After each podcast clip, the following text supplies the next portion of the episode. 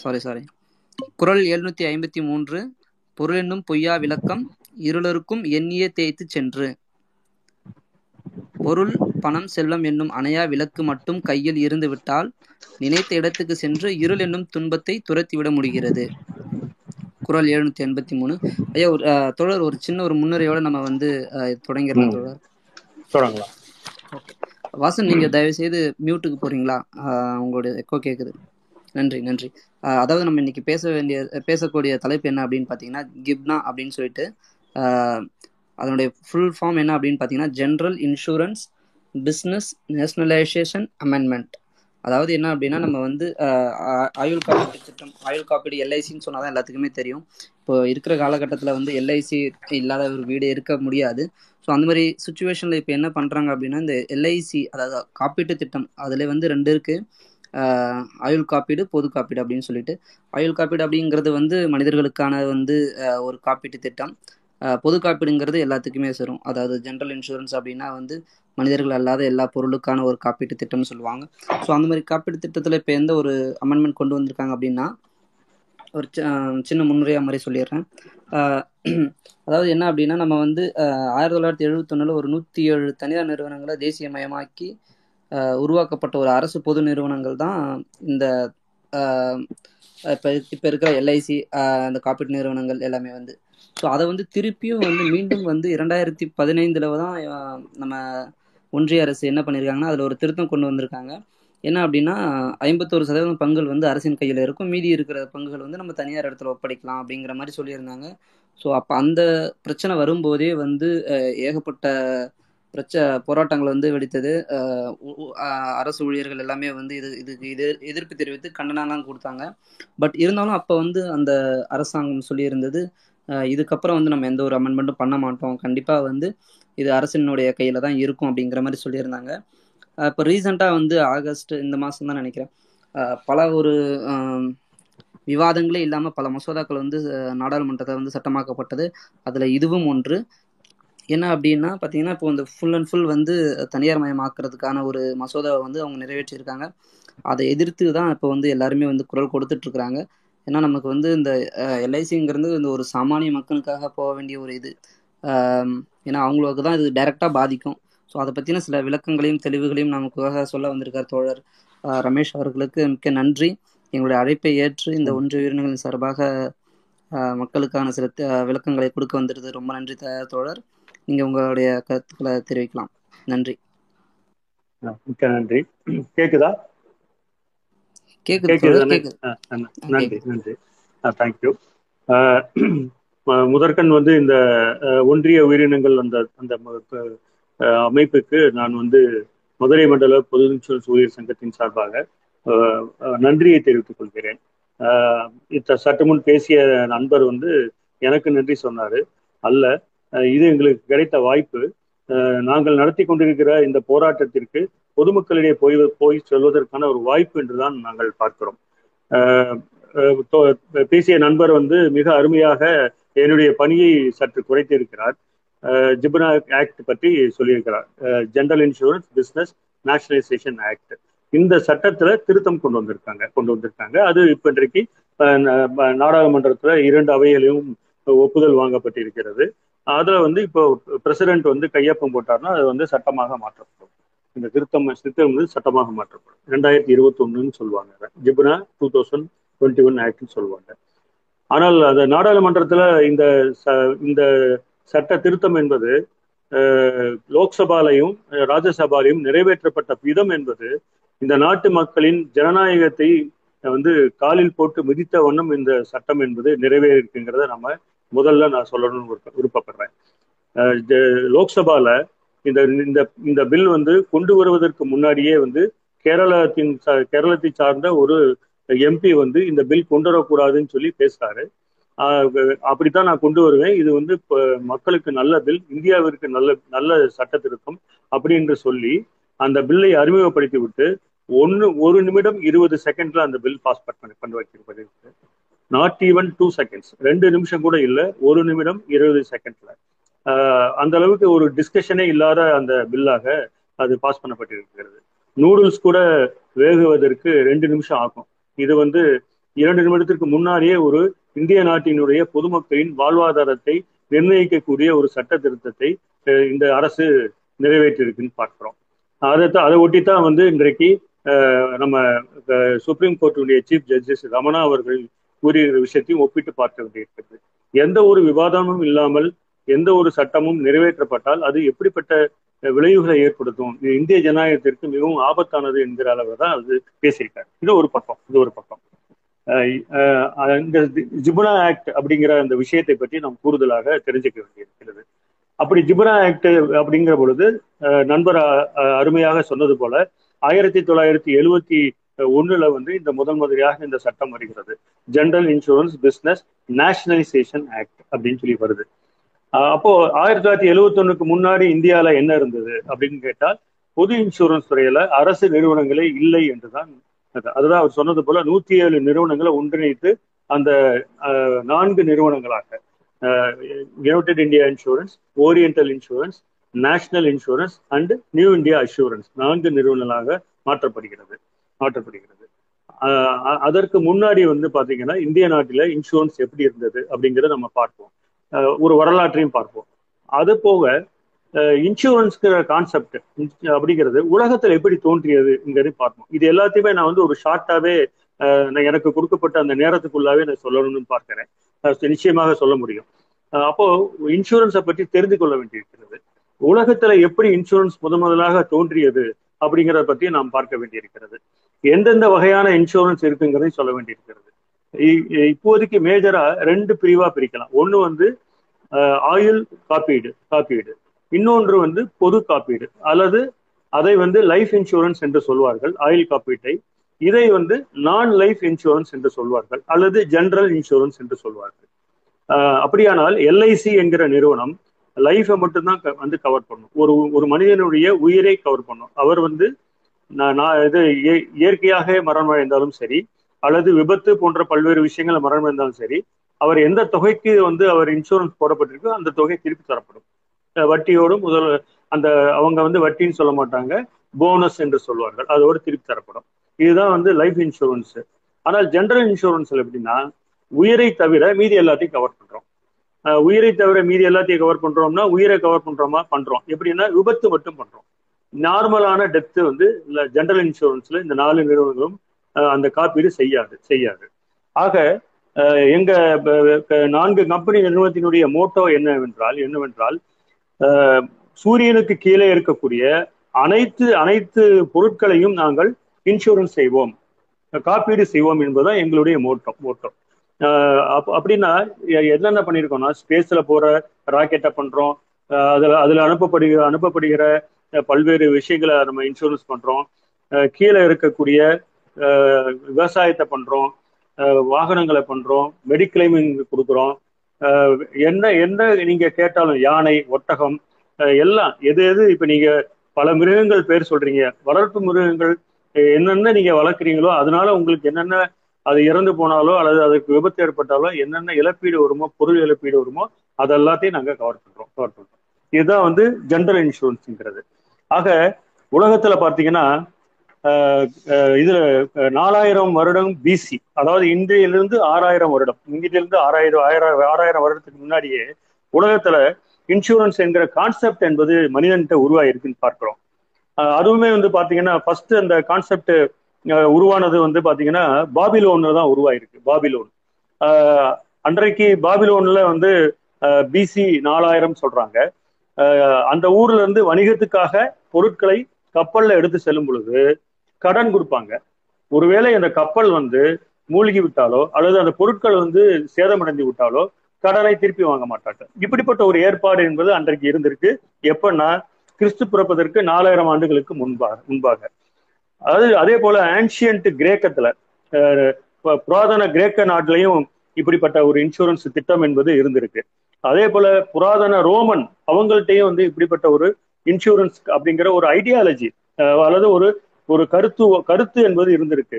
அப்போ என்ன இன்சூரன்ஸ்னா என்ன அப்படிங்கிறதுக்குள்ள போகும் பொழுது நமக்கு என்ன தெரியுதுன்னா ஆயிரத்தி எழுநூத்தி பதினொன்னுல லண்டன்ல ஒரு காஃபி ஷாப் நம்ம கூட ஆச்சரியமா இருக்கும். ஒரு காஃபி ஷாப்ல தான் இன்சூரன்ஸுங்கிற இப்படிப்பட்ட இன்றைக்கு இருக்கக்கூடிய வடிவம் என்பது உருவானது அப்படிங்கிறத கேள்விப்படும் பொழுது ஆச்சரியமா இருக்கும். அந்த காஃபி ஷாப்ல கப்பலுக்கு போகக்கூடிய அனைத்து மாலுமிகள் கப்பல் ஓனர்ஸ் தொழிலாளிகள் எல்லாமே அந்த காஃபி ஷாப்ல வந்து காஃபி சாப்பிட்டு போவாங்க. அதை நடத்துறவருடைய பேர் வந்து எட்வர்ட் லாய்டு. அவர் வந்து அன்றைக்கு ஆயிரத்தி எழுநூத்தி பதினொன்னுல டவர் ஸ்ட்ரீட் லண்டன்ல இருக்கக்கூடிய முக்கியமான டவர் ஸ்ட்ரீட்டுங்கிற இடத்துல அந்த காஃபி கடையை வச்சிருக்காரு. அவர் அங்கதான் வந்து அந்த இன்சூரன்ஸ்ங்கிற கான்செப்ட் இன்றைக்கு தொடங்குது.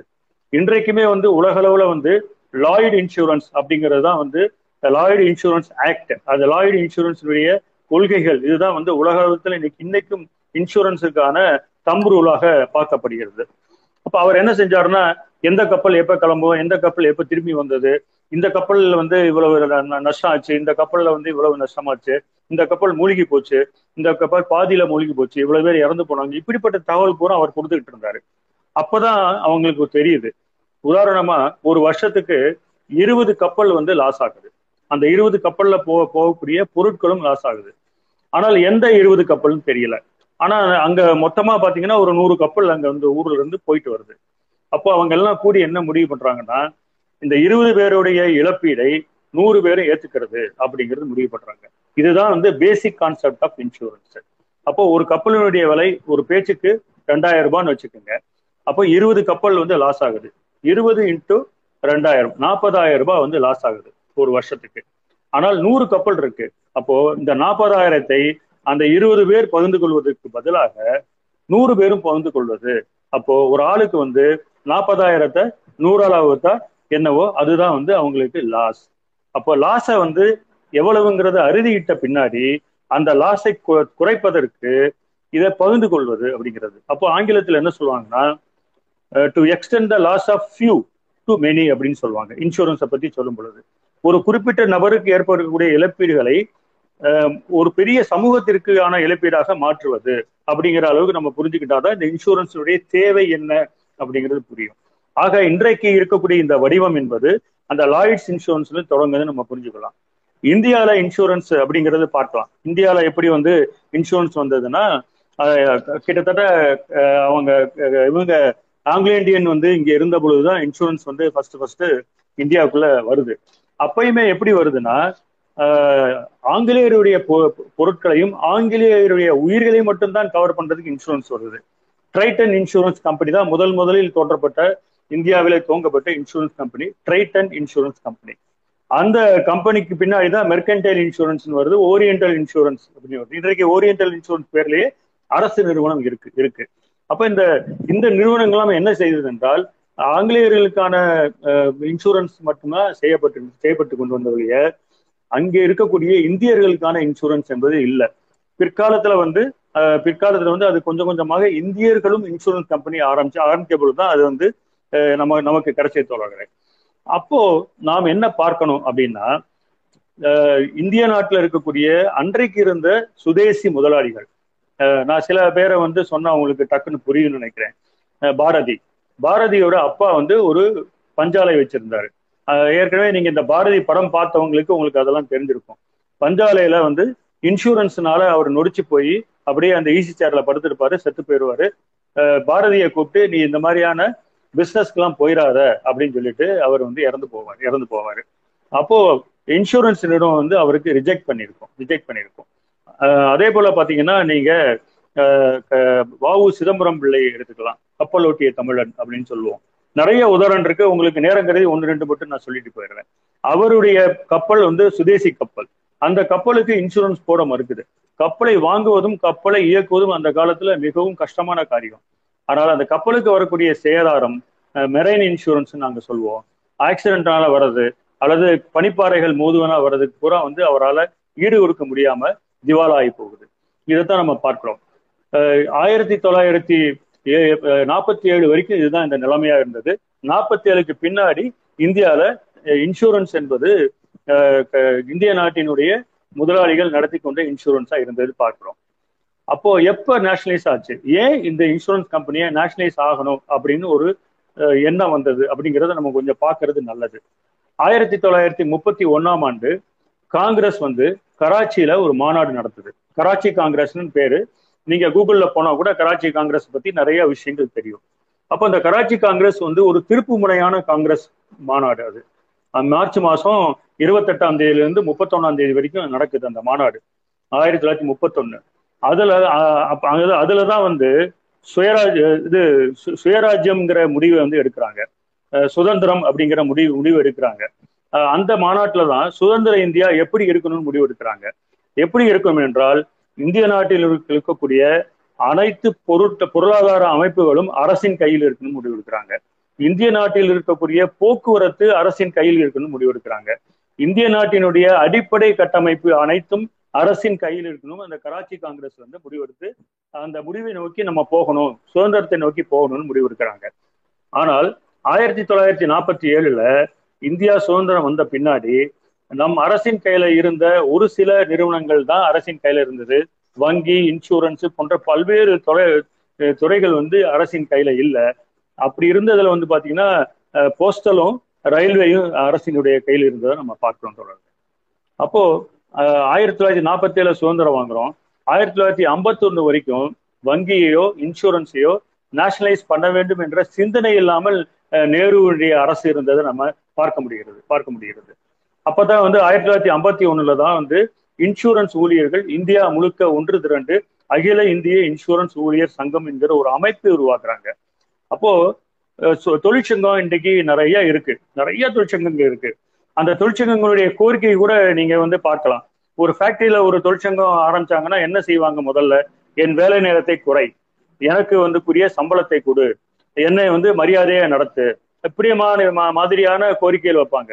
ஆனால் அகில இந்திய இன்சூரன்ஸ் தொழிற்சங்கம் தோன்றிய உடனே வைத்த ஒன் அண்ட் ஒன்லி டிமாண்ட் என்ன தெரியுமா? Nationalise insurance industry in India இதுதான் இவருடைய கோரிக்கை.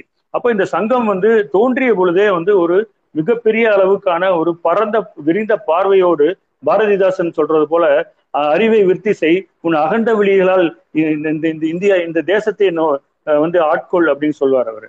அந்த அடிப்படையில வந்து இந்த இந்த சங்கம் வந்து தோன்றிய தோன்ற பொழுதே வந்து இன்றைக்கு மிக சிறப்பான ஒரு கோரிக்கையை வைத்து ஆயிரத்தி தொள்ளாயிரத்தி ஐம்பத்தி ஆறுல அது வென்றெடுக்குது.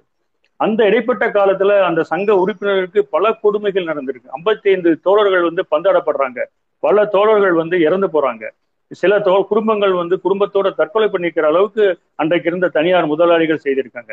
ஐம்பத்தி ஆறுல Life Insurance Corporation of India nationalise ஆகுது ஆயிரத்தி தொள்ளாயிரத்தி ஐம்பத்தி ஆறுல அன்றைக்கு நேஷனலைஸ் ஆன உடனே அது வந்து மிகப்பெரிய அளவுக்கான ஒரு நேஷனலைசேஷன் நடந்தது.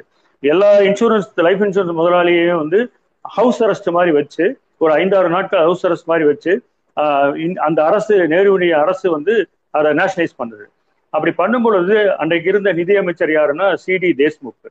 அந்த சிடி தேஷ்முக் வந்து என்ன சொல்றாருன்னா இந்தியாவிலே வந்து அர்த்த சாஸ்திரம் என்பதுதான் இருக்கிறதுலயே வந்து மிகப்பெரிய சட்ட இதா இருந்தது அந்த காலத்துல. அந்த அர்த்த சாஸ்திரத்துல நாற்பத்தி மூன்று வகையில ஒரு ஒரு நிறுவனமோ ஒரு ஒரு தனி மனிதனோ வந்து நாற்பத்தி மூன்று வகையில ஊழல் செய்ய முடியும் முறைகேடுகள் செய்ய முடியும். ஆனால் இன்சூரன்ஸ் கம்பெனிகள் இதை எல்லாத்தையும் தவிடுபடி ஆக்கிட்டு நூற்றுக்கணக்கான வகையில் வந்து ஃப்ராடு பண்ணுது. இந்திய நாட்டினுடைய மக்களினுடைய பணத்தை வாங்கி கொண்டு இந்த நிறுவனங்கள் அனைத்தும் தன்னுடைய சொந்த பாக்கெட்டுக்கு கொண்டு போகுது. ஆக இந்திய கட்டமைப்பை வலுப்படுத்த வேண்டும் என்றால் இந்த Life Insurance Corporation of India nationalise பண்ணணும் என்று அன்று சொல்கிறார்கள். அன்றைக்கு வந்து நம்மளுடைய ஃபெரோஸ் காந்தி ஃபெரோஸ் காந்தி அவர்களுடைய அன்றைக்கு உரை என்பது மிக அற்புதமான உரை என்று இன்றைக்கும் வந்து இருக்கு. தோழர்கள் வாய்ப்பு இருந்தா நீங்க கூகுள்ல போய் அதெல்லாம் நீங்க படிக்கணும்னு கேட்டுக்கொள்றேன். அதே போல அன்றைக்கு இந்த அகில இந்திய இன்சூரன்ஸ் ஊழியர் சங்கம் அந்த சங்கம் என்ன சொல்லுதுன்னா ரொம்ப சந்தோஷம். எல்ஐசியை uh, நேஷனலைஸ் பண்ணிட்டீங்க. ஜென்ரல் இன்சூரன்ஸையும் பண்ணுங்க அப்படின்னு சொல்லி கோரிக்கை வைக்குது. Uh, uh, நேருக்கு எழுதின கடிதம் இன்றைக்கும் இருக்கிறது. தோழர்களுக்கு பகிர்ந்து கொண்டே நீங்க அதை பார்க்கணும். நேருக்கு இந்த சங்கம் வந்து ஆயிரத்தி தொள்ளாயிரத்தி ஐம்பத்தி ஆறுல ஜூலை மாசம் இந்த இந்த கடிதத்தை எழுதுது. எழுது. உடனே வந்து நேரு வந்து நாங்க கன்சிடர் பண்றோம் பின்னாடி அப்படின்னு சொல்றாரு. ஏன் வந்து நான் எல்ஐசியை உடனே பண்ணேன்னா இது நேரடியாக மக்களினுடைய பணத்தை வாங்குறதுனால நான் முதல்ல எல்ஐசியை நேஷனலைஸ் பண்றேன். பின்னாடி வணிகர்கள் தான் இந்த ஜெனரல் இன்சூரன்ஸ்ங்கிறது போடுறாங்க. அதை நான் பின்னாடி நாங்கள் பார்த்து கொள்கிறோம். இருந்தாலும் ஜெனரல் இன்சூரன்ஸ் முதலாளிகளுக்கு ஒரு கட்டளை இடுகிறோம். ஃப்ராடு பண்ணாமல் முறையீடுகள் பண்ணாமல் ஊழல் செய்யாமல் நிறுவனத்தை நடத்த பாருங்கள் என்று அவங்க சொல்றாங்க. ஆனால் ஆயிரத்தி தொள்ளாயிரத்தி எழுபத்தி ஒண்ணு வரைக்கும் பதினாறு வருஷம். மிக நீண்ட போராட்டம். மிக நீண்ட போராட்டம். அன்றைக்கு இருநூத்தி ஐம்பத்தி நாலு நிறுவனங்கள் என்பது ஆயிரத்தி தொள்ளாயிரத்தி ஐம்பத்தி ஆறுல இருந்தது. ஆனால் நூத்தி ஏழு நிறுவனமாக சுருங்கி போச்சு. அத்தனை நிறுவனங்களும் காண போச்சு இன்றைக்கு கூட பாத்தீங்கன்னா நம்மளுடைய ரிலையன்ஸ் அந்த அந்த ரிலையன்ஸ் ஜெனரல் இன்சூரன்ஸ் நிறுவனம் வந்து நஷ்ட கணக்கு காமிச்சிட்டு திவாலாகி போயிருக்கு கடந்த ஆண்டு. அதே போல பாத்தீங்கன்னா பல நிறுவனங்கள் வந்து ஒன்றாக இணைந்திருக்கிறத நம்ம பார்க்கிறோம் பார்க்கிறோம். அப்போ அதே போல லைஃப் இன்சூரன்ஸ்லயும் பல நிறுவனங்கள் ஓடி போனதை நம்ம பார்க்கிறோம். அப்போ இந்த இந்த இந்த அங்க போட்ட பாலிசிலாம் என்ன செய்யறது அப்படின்னு பார்த்தா அதுலயும் இந்த ஜிப்னா ஆக்டாலையும் ஐஆர்டிஏ உடைய சட்டத்திலையும் இருக்கு. அரசு இன்சூரன்ஸ் தான் அப்படி ஓடி போனவங்களுடைய பாலிசியை கையில் எடுத்து அவங்களுக்கு சர்வீஸ் பண்ணணும் இருக்கு. இது இன்னைக்கு இருக்கக்கூடியது. ஆனால் அன்றைக்கு அதெல்லாம் கிடையாது.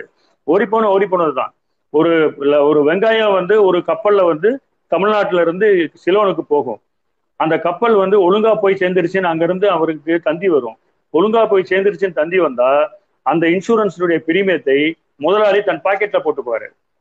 அந்த அந்த கப்பலுக்கு ஏதாவது விபத்து ஏற்பட்டால் அல்லது வெங்காயம் நனைஞ்சு போச்சுன்னா உடனே முதலாளி வந்து ரசீது போடுவாரு கம்பெனியில இப்படித்தான் ஃப்ராட் நடந்துகிட்டு இருந்தது. அந்த ஃப்ராடினுடைய இது தாங்க முடியல. அப்போ அகில இன்சூரன்ஸ் தொழில் சங்கம் மிகப்பெரிய அளவுக்கு போராட்டம் நடத்தினது. அன்றைக்கு ஆயிரத்தி தொள்ளாயிரத்தி எழுபதுல நடந்த அன்றைக்கு நடந்த அந்த எலெக்ஷன் இந்திரா காந்தி அம்மையார் வந்து தனித்து நிக்கிறாங்க காங்கிரஸ் ஐங்கிற பேர்ல. அப்போ அந்த எலெக்ஷன் கேம்பெயின்ல ஒரு பிரச்சாரமா போடுறாங்க. வங்கியையும் பொது இன்சூரன்ஸையும் வந்து நீங்க நேஷனலைஸ் பண்ணுங்கன்னு சொல்றாங்க. இந்திரா காந்தி அம்மா தன்னுடைய தேர்தல் அறிக்கையிலே வந்து அவங்க கொடுக்குறாங்க. யான் ஆட்சிக்கு வந்தால் வங்கியையும் பொது இன்சூரன்ஸும் நேஷனலைஸ் பண்ணுவேன் என்று சொல்றாங்க. அப்போ இது மிகப்பெரிய ஒரு அரசியல் போராட்டத்திற்கு பின்னாடி தான் வந்து வங்கியும் ஜெனரல் இன்சூரன்ஸும் நேஷனலைஸ் ஆனதை நம்ம பார்க்க முடிகிறது. அப்போ அந்த காலகட்டத்தில் நேஷனலைஸ் ஆகும் பொழுது அந்த இந்த பில்லை கொண்டு வராங்க இந்திரா காந்தி அம்மா. அந்த கொண்டு வரும் பொழுது அந்த நாடாளுமன்றத்தில் இருக்கக்கூடிய அனைத்து எம்பிக்களும் அந்த பில்லை ஆதரவாக அந்த பில்லுக்கு ஆதரவாக பேசுகிறார்கள். ஒரே ஒரு ஆளை தவிர ஒரே ஒரு ஆளை தவிர அவர் யாருன்னா வேறு யாரும் இல்லை. பின்னால் பிரதமராக வந்த வாஜ்பாய் அவர்கள். வாஜ்பாய் அவர்கள் என்ன சொல்றாரு? வங்கி நேஷனலைசேஷனும் சரி ஜெனரல் இன்சூரன்ஸ் நேஷனலைசேஷன் சரி இந்திய நாட்டிற்கு தேவையில்லாதது அப்படிங்கிறாரு. இதுதான் வந்து இன்றைக்கு அன்றைக்கு அது ஜனசங் என்கிற பேர்ல இருந்த கட்சி இன்றைக்கு பிஜேபியாக இருக்கிறது. அந்த கட்சியினுடைய அடிப்படையே என்பது என்றனால் தனியார் முதலாளிகளை ஊக்குவிப்பது என்பதுதான். அதுல இருந்தே நம்ம புரிந்து கொள்ள முடியும். பின்னாடி அந்த ஆயிரத்தி தொள்ளாயிரத்தி எழுபத்தி ஒன்னு நேஷனலைஸ் ஆகி நூத்தி ஏழு நிறுவனங்கள் நான்கு நிறுவனங்களாக அரசு நிறுவனங்களாக மாற்றப்படுகிறது. அன்றைக்கும் அகில இந்திய இன்சூரன்ஸ் ஊழியர் சங்கம் கோரிக்கை வச்சது. நாளாக வைக்காதீங்க வேண்டாம். ஒரே கம்பெனியாக வைங்க எல்ஐசி மாதிரி வைங்க என்ற கோரிக்கையை அந்த அந்த ஏஇ என்கிற அந்த அந்த சங்கம் என்பது வைத்தது. ஆனால் அரசு வந்து நான்காக தான் வைத்தது வைத்தது. இங்கு இந்த நான்கு பேருக்குள்ள போட்டி என்பது அந்த அரசு எதிர்பார்த்த ஒன்று ஒன்று. அன்றைக்கு நேஷனலைஸ் செய்யும் பொழுது பத்தொன்பது புள்ளி அஞ்சு கோடி ரூபாய் தான் அரசு இழப்பீடாக கொடுத்திருக்கிறது. நூத்தி ஏழு நிறுவனங்களுக்கு வெறும் பத்தொன்பது புள்ளி அஞ்சு கோடி ரூபாய் அவ்வளவுதான். லட்சமோ ஆயிரமோ கிடையாது. வெறும் பத்தொன்பது புள்ளி அஞ்சு கோடி ரூபாய். அன்றைக்கு செய்த பிரிமியம் வந்து நூத்தி எழுபத்தி எட்டு கோடி ரூபாய் தான் ஆல் ஓவர் இந்தியா வந்து அந்த நூத்தி ஏழு கம்பெனிகளும் சேர்ந்து செய்த பிரிமியமாக நம்ம பார்க்கிறோம் பார்க்கிறோம் நண்பர்களே. இன்றைக்கு அந்த எங்க இந்த நான்கு நிறுவனத்தினுடைய சொத்தின் மதிப்பு சொத்தின் மதிப்பு என்பது ரெண்டு லட்சம் கோடி ரூபாய். வெறும் பத்தொன்பது புள்ளி அஞ்சு கோடி ரூபாய் மூலதனத்தில் சரியாக ஆயிரத்தி தொள்ளாயிரத்தி எழுவத்தி ஒன்னில் தொடங்கப்பட்டது. இன்றைக்கு ஐம்பது வருடம் பொன்விழா ஆண்டை நாங்கள் கொண்டாடி கொண்டிருக்கிறோம். ரெண்டாயிரத்தி ரெண்டாயிரத்தி இருபத்தி ஒன்றில் ஒரு ரெண்டு லட்சம் கோடி ரூபாய் என்பது இந்த கம்பெனி நான்கு கம்பெனிகளுடைய சொத்து மதிப்பு என்பது வளர்ந்திருக்கிறது.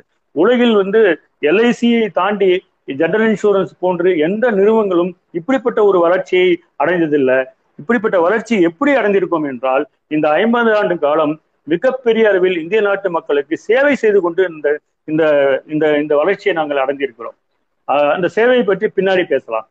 ஆயிரத்தி தொள்ளாயிரத்தி எழுவத்தி எட்டுல ஆயிரத்தி தொள்ளாயிரத்தி எழுவத்தி எழுவத்தி ஒண்ணுல இந்த இந்த நிறுவனங்கள் தோன்ற தோன்றிய பொழுது எங்களுக்கு இன்வெஸ்ட்மெண்ட் என்பது ஜீரோ இன்றைக்கு ஒரு லட்சத்தி எழுபத்தி எட்டாயிரம் கோடி ரூபாய் இன்வெஸ்ட்மெண்ட் என்பது எங்கள்கிட்ட இருக்கு. அப்போ இவ்வளவு சொத்தையும் தான் கொள்ளையடிக்க வேண்டும் என்றுதான் இன்றைக்கு இந்த ஜிபுனா ஆக்ட் திருத்தம் என்கிற நம்ம பார்க்க வேண்டியிருக்கு நண்பர்களே. ஆனால் அன்ற அன்றைக்கு வந்து சினிமாக்கள்ல பாத்தீங்கன்னா திடீர்னு ஒரு போன் வரும் பாத காணிக்கைங்கிற படம் ஃபோன் வந்து அவர் ரங்கராவ்னு ஒரு பழம்பெரும் நடிகர். அவங்க வீட்டில் வந்து ஒரு நிச்சயதார்த்தம் நடந்திருக்கும் பெண்ணுக்கு. மிக ம மங்களகரமான அந்த அந்த சீன் வந்து மங்களகரமாக இருக்கும். திடீர்னு ஃபோன் வரும் அவர் நெஞ்ச பிடிச்சிட்டு இதில் உட்காந்து செத்து போயிடுவாரு. என்னன்னு கேட்டா அந்த ஃபேக்டரி வந்து இன்சூரன்ஸ் போட்டவன் இன்சூரன்ஸ் தர முடியாதுன்னு சொல்லிட்டான்னு சொல்லுவாரு. இதெல்லாம் வந்து பாத்தீங்கன்னா ஆயிரத்தி தொள்ளாயிரத்தி எழுபத்தொன்னு வரைக்கும் வந்த படங்கள்ல இதெல்லாம் இருக்கும். ஆயிரத்தி தொள்ளாயிரத்தி எழுபத்தொன்னுக்கு பின்னாடி ஜெனரல் இன்சூரன்ஸ் வந்து நேஷனலைஸ் ஆன பின்னாடி இந்திய நாட்டில் இப்படிப்பட்ட படங்கள் எடுப்பதில்லை இப்படிப்பட்ட காட்சிகள் வைப்பதில்லை. ஏனென்றால் அவ்வளவு நேஷனலைஸ் ஆகப்பட்டது. அரசு கிளைம் தரமாட்டேன்னு சொல்வதற்கான வாய்ப்பில்லை. வாய்ப்பில்லை. அப்போ எங்களுடைய கிளைம் செட்டில்மெண்ட் ரேஷியோ என்பது பாத்தீங்கன்னா தொண்ணூத்தி ஒன்பது சதவீதம் claim settlement ratio non suit claims suit கிளைம்ஸ்ல வந்து பாத்தீங்கன்னா அதாவது கோர்ட் மூலமாக செட்டில் பண்ண வேண்டிய கிளைம் இருக்கு. ஆக்சிடென்ட் கிளைம்ஸ் வரும். அது வந்து எம்எஸ்சிடி ஆக்ட் மூலமா பண்ணணும்.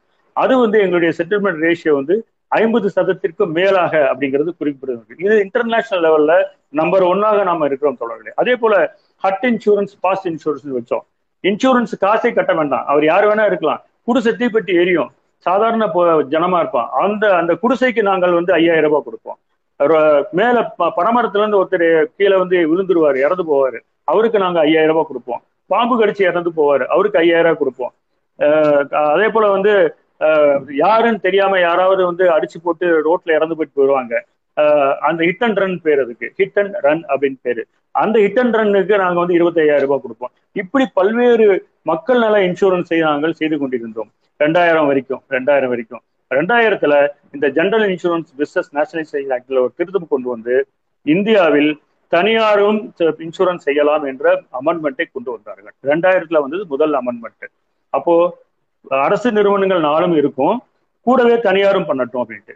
அவங்களுடைய அன்றைக்கு இருந்த வாதம் என்னவாக இருந்தது என்றால் தனியார் இன்சூரன்ஸ் கம்பெனி வந்தால் தான் பிரீமியம் குறையும் என்று சொன்னார்கள். தனியார் இன்சூரன்ஸ் கம்பெனி வந்தால்தான் சேவை அதிகரிக்கும் என்று சொன்னார்கள். இதுதான் வந்து நியோ லிபரலைசேஷன் பாலிசி புதிய பொருளாதார கொள்கை என்பதனுடைய அடித்தளமான வந்து வாதம் இது. அஹ், போட்டி இருந்தால்தான் சேவை இருக்கும் அப்படிம்பாங்க. அதே போல கொண்டு வந்தாங்க. அன்னைக்கு வந்து வெறும் இரண்டாயிரத்துல ஒரு two wheeler policy TV fifty TV fifty policy third party போடணும்னா போட்டோம்னா வெறும் எழுபது ரூபாய் எண்பது ரூபாய் தான் அன்றைக்கு பிரிமியம். இன்றைக்கு அதே டிவி ஃபிஃப்டிக்கு போங்க ஆயிரம் ரூபாய் கிட்ட பிரிமியம் இருக்கு. ஒரு ஸ்கூட்டர் பிரீமியம் பாத்தீங்கன்னா அன்னைக்கு வந்து நூறு ரூபாய் நூத்தி பத்து ரூபாய் தான் ஸ்கூட்டர் பிரீமியம் இன்றைக்கு ஸ்கூட்டர் பிரீமியம் வந்து ஆயிரத்தி ஐநூறு ரூபாய் வரைக்கும் தேர்ட் பார்ட்டி நான் சொல்றது தேர்ட் பார்ட்டி அது மட்டுமே வந்து இது வந்து கம்பல்சரி இன்சூரன்ஸ் ஆயிரத்தி ஐநூறு இருக்கு. ஒரு காருக்கு அன்னைக்கு வந்து அறுநூறு ரூபாய் எழுநூறு ரூபாய் ஐநூறு ரூபாயில போடப்பட்ட பாலிசி என்பது இன்றைக்கு பத்தாயிரம் பன்னெண்டாயிரம் பதிமூணாயிரம் போ- போட்டுட்டு இருக்கோம் அப்போ இன்சூரன்ஸினுடைய போட்டி என்பது எப்படி இருக்க வேண்டும் என்று இருக்கிறது. போ- எது- எதுல போட்டி இருக்கணும் இருக்கிறது. எந்த துறையில போட்டி இருக்கணும் இருக்கு. அப்போ இன்சூரன்ஸ் போன்ற துறையில் போட்டி என்றால் தனியார்கள் வந்தால் அவர்கள் வந்து லாபத்திற்கு தான் இன்சூரன்ஸ் செய்வார்கள். நஷ்டத்துக்கு இன்சூரன்ஸ் செய்ய மாட்டார்கள். இருபத்தெட்டு தனியார் நிறுவனங்கள் இன்றைக்கு இருக்கு. பொது இன்சூரன்ஸ் துறையில லைஃப் இன்சூரன்ஸ் இருபத்தாறு நிறுவனங்கள் இருக்கு. அந்த போட்டி அரசு கூட போட்டி போடுவதற்கு அவரால் முடியல இன்றைக்கு இன்றைக்கும். பின்னாடி அந்த ஹட் இன்சூரன்ஸ் பாஸ் இன்சூரன்ஸ் எல்லாம் எடுக்கப்பட்டு விட்டது அரசினாலே. இன்றைக்கு நாங்களும் அது கொடுக்கறது இல்லை. காரணம் என்றால் அப்படிப்பட்ட இன்சூரன்ஸ் இல்ல. தனியார் வந்ததனால் இந்த இன்சூரன்ஸை எடுக்கிறோம் சொன்னாங்க. அப்போ தனியார் வந்தால் சேவை அதிகரிக்கும் என்கிற அந்த வாதமே அங்க இன்றைக்கு தவிடுபடியானதை நம்ம பார்க்கிறோம் பார்க்கிறோம். அப்போ ஹட் இன்சூரன்ஸ் பாஸ் இல்ல. லாப நோக்கோடு போறது எங்களிடம் இருந்து இருக்கக்கூடிய இன்சூரன்ஸை அவர்கள் அவர்கள் கவர்ந்து கொண்டு போனார்கள். அப்படி போகும் பொழுது இன் இன்றைக்கு வந்து எங்களுடைய இன்சூரன்ஸ் பாத்தீங்கன்னா ஒரு நிமிஷம் அந்த போனை கட் பண்ணிக்கிறேன்.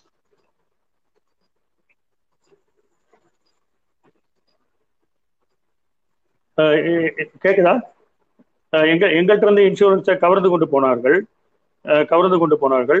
அப்போ வந்து பாத்தீங்கன்னா நாங்க வந்து நாங்களும் வந்து அரசு அரசு துறை அரசு துறை இன்சூரன்ஸுமே வந்து பார்த்தீங்கன்னா எங்களுடைய இந்த அரசினுடைய கட்டுப்பாட்டினால் நாங்கள் வந்து சேவையை குறைக்க சேவையை செய்ய முடியாத இடத்துக்கு நாங்க வந்தோம் வந்தோம். இன்றைக்கும் கூட இன்றைக்கும் கூட அஹ், பிரதம மந்திரி அஹ், அதனுடைய எலெக்ஷனுக்கு முன்னாடி அஹ், பிரதான் மந்திரி சுரக்ஷா பீமா ஸ்கீம் என்ற ஒரு ஸ்கீமை கொண்டு வந்தார். வெறும் பன்னெண்டு ரூபாய் வெறும் பன்னெண்டு ரூபாய். ஒரு டீ கூட காசு கூட கிடையாது பன்னெண்டு ரூபாய். அந்த பன்னெண்டு ரூபாயில வந்து பாத்தீங்கன்னா அவர் கொடுத்த பிரிமியம் இது நாங்க கொடுக்கறத ரெண்டு லட்சம் ரூபாய் கிளைம் கொடுக்குறோம். ஒருத்தர் வந்து விபத்துல இறந்து போனா வெறும் பன்னெண்டு ரூபாய் பிரிமியத்துக்கு நான் தனியார் துறை இன்சூரன்ஸ் இது செய்யலாம். ஆனால் அவர்கள் செய்வதில்லை. இந்திய நாட்டில் இருக்கக்கூடிய தொண்ணூத்தி ரெண்டு சதமான இந்த இன்சூரன்ஸை வந்து இந்த நான்கு நிறுவனங்கள் பண்ணி கொண்டிருக்கிறது. தனியார் நிறுவனம் பண்றதில்ல. நாங்க இந்த இன்சூரன்ஸ் மூலமாக நூறு ரூபாய் பிரிமியம் வாங்கினால் முன்னூத்தி ஐம்பது ரூபாய் நாங்கள் பிரிமியம் திருப்பி தருவோம் three hundred and fifty percentage எங்களுக்கு லாஸ் ஆனால் சந்தோஷமாக செய்கிறோம். ஏன்னா இது இன்சூரன்ஸினுடைய ஒரு சாதாரண மக்களுக்கு போய் சேருகிறீர்கள். அதே போல வந்து மெடிக்கல் இன்சூரன்ஸ் இன்றைக்கு. மெடிக்கல் இன்சூரன்ஸ் வந்து பாத்தீங்கன்னா இன்றைக்கு ஐம்பது கோடி மக்களை நாங்க இந்த நான்கு நிறுவனங்களும் போய் ரீச் ஆகிருக்கிறது பார்க்கிறோம். ஐம்பது கோடி மக்கள் பாலிசியை நாங்கள் கொடுத்திருக்கிறோம். தமிழ்நாடுல இருக்கக்கூடிய மெடிக்கல் இன்சூரன்ஸை யுனைடெட் இந்தியா இன்சூரன்ஸ் நிறுவனம் பண்றது. மகாராஷ்டிராவில் இருக்கக்கூடிய அரசினுடைய இன்சூரன்ஸை யுனைடெட் இந்தியா இன்சூரன்ஸ் நிறுவனம் பண்ணுது. அதே போல பல்வேறு ப- மாநிலங்களுக்கு இருக்கக்கூடிய இன்சூரன்ஸை வந்து அரசு துறை insurance new India oriental national தான் பண்ணுது. தனியார் இன்சூரன்ஸ் நிறுவனங்கள்லாம் வந்து இந்த அரசு துறை இன்சூரன்ஸ் கொடுப்பதில்லை. காரணம் என்னவென்றால் இந்த இந்த இன்சூரன்ஸை செய்வதனால் எங்களுக்கு மிகப்பெரிய நஷ்டம் என்பது ஏற்படுகிறது அப்படிங்கிறது தான். உதாரணத்திற்கு இருநூறு கோடி ரூபாய் தமிழ்நாட்டிலிருந்து நாங்கள் பிரீமியமாக பெற்றுக்கொண்டு எழுநூத்தி ஐம்பத்தி நாலு கோடி ரூபாய் வருடா வருடம் நாங்கள் நாங்கள் கிளைம் கொடுக்குறோம். இதுதான் வந்து அரசு இன்சூரன்ஸினுடைய சேவை. இன்றைக்கு இந்த ஜிப்னா ஆக்ட் இந்த ஜிப்னா ஆக்ட் வந்து ரெண்டாயிரத்தில் திருத்தப்பட்டது. ரெண்டாயிரத்துல அரசு துறை அரசு துறையோடு தனியார் துறை போட்டி என்பது இவ்வளவு குளறுபடிகள் நடந்திருக்கின்றன. ரெண்டாயிரத்தி பதினஞ்சுல ரெண்டாயிரத்தில் திருத்தப்பட்ட பொழுது வாஜ்பாய் அவர்கள் பிரதம மந்திரியாக இருந்தார்கள் என்பதை நான் நினைவு கூற விரும்புகிறேன். எந்த வாஜ்பாய் வந்து அரசு இன்சூரன்ஸ் வரக்கூடாது என்று சொன்னாரோ எந்த வாஜ்பாய் அவர்கள் வந்து அஹ், வங்கி வந்து தேசிய தேசியமயமாக்கூடாது சொன்னாரோ அவர் வந்து இன்றைக்கு சொன்னதை பார்க்கிறோம்.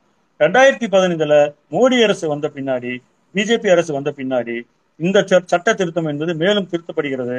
ஐம்பத்தோரு சதவீதம் நாற்பத்தி ஒன்பது சதவீதம் வரைக்கும் விற்கலாம் அப்படிங்கிற சட்ட திருத்தத்தை இந்த general insurance business nationalisation act அந்த சட்டத்தின் பேரே நேஷனலைசேஷன் ஆக்ட் ஆனால் இவர்கள் அந்த நேஷனலைசேஷன் என்பதற்கு எதிர்விதமாக செயல்பட்டு ஐம்பத்தோ நாற்பத்தொன்பது சதம் வரைக்கும் விற்கலாம் என்று சொன்னார்கள் அப்பொழுது மிகப்பெரிய நம்ம நண்பர் அஹ், பேர் எனக்கு தெரியல சிங்கம்னு இருக்கு. அவர் சொன்னது போல நிறைய போராட்டங்கள் நாங்கள் நடத்துறோம்.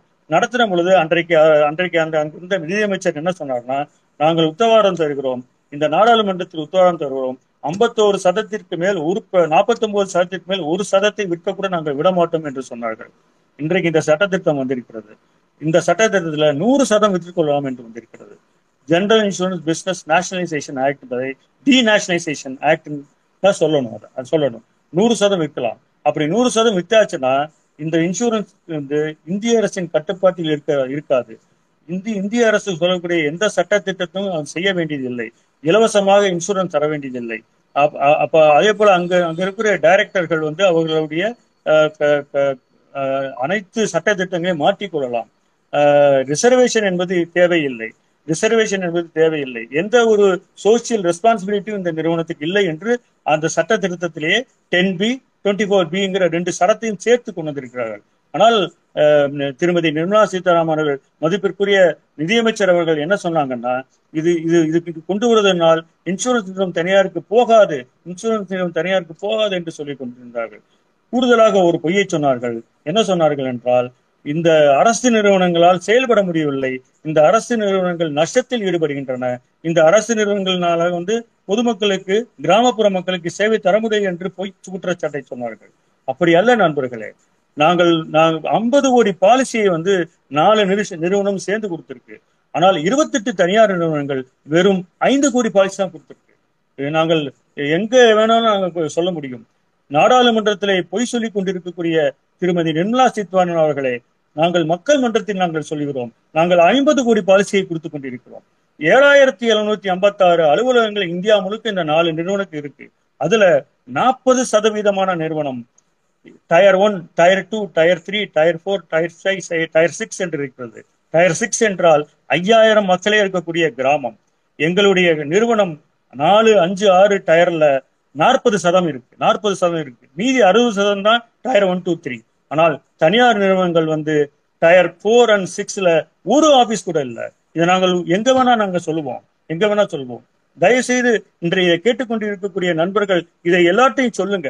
அரசு இன்சூரன்ஸ் தான் இன்றைக்கு நமக்கு தேவை என்று சொல்லு சொல்லுங்க. Tier tier one one and டூல தான் அவங்க வச்சிருக்காங்க. டயர் த்ரீ அண்டு ஃபோர்ல வந்து பாத்தீங்கன்னா வெறும் டூ பர்சன்ட் இருக்கு. வெறும் டூ பர்சன்ட். மீதி பூரா வந்து பாத்தீங்கன்னா டயர் ஒன் டூ தான். டயர் ஒன் டூங்கிறது அது நம்மளுடைய டெல்லி மும்பை கல்கட்டா போன்ற மெட்ராஸ் போன்ற நிறுவனங்கள். டயர் டூ என்பது மதுரை போன்ற நிறுவனங்கள். இதை தாண்டி அவர்களுக்கு ஆபீஸே இல்லை என்று சொல்லலாம். ஒன்னு ரெண்டு office tier two three and two ஃபோர்ல த்ரீ பர்சன்ட் ஆபீஸ் தான் இருக்கு.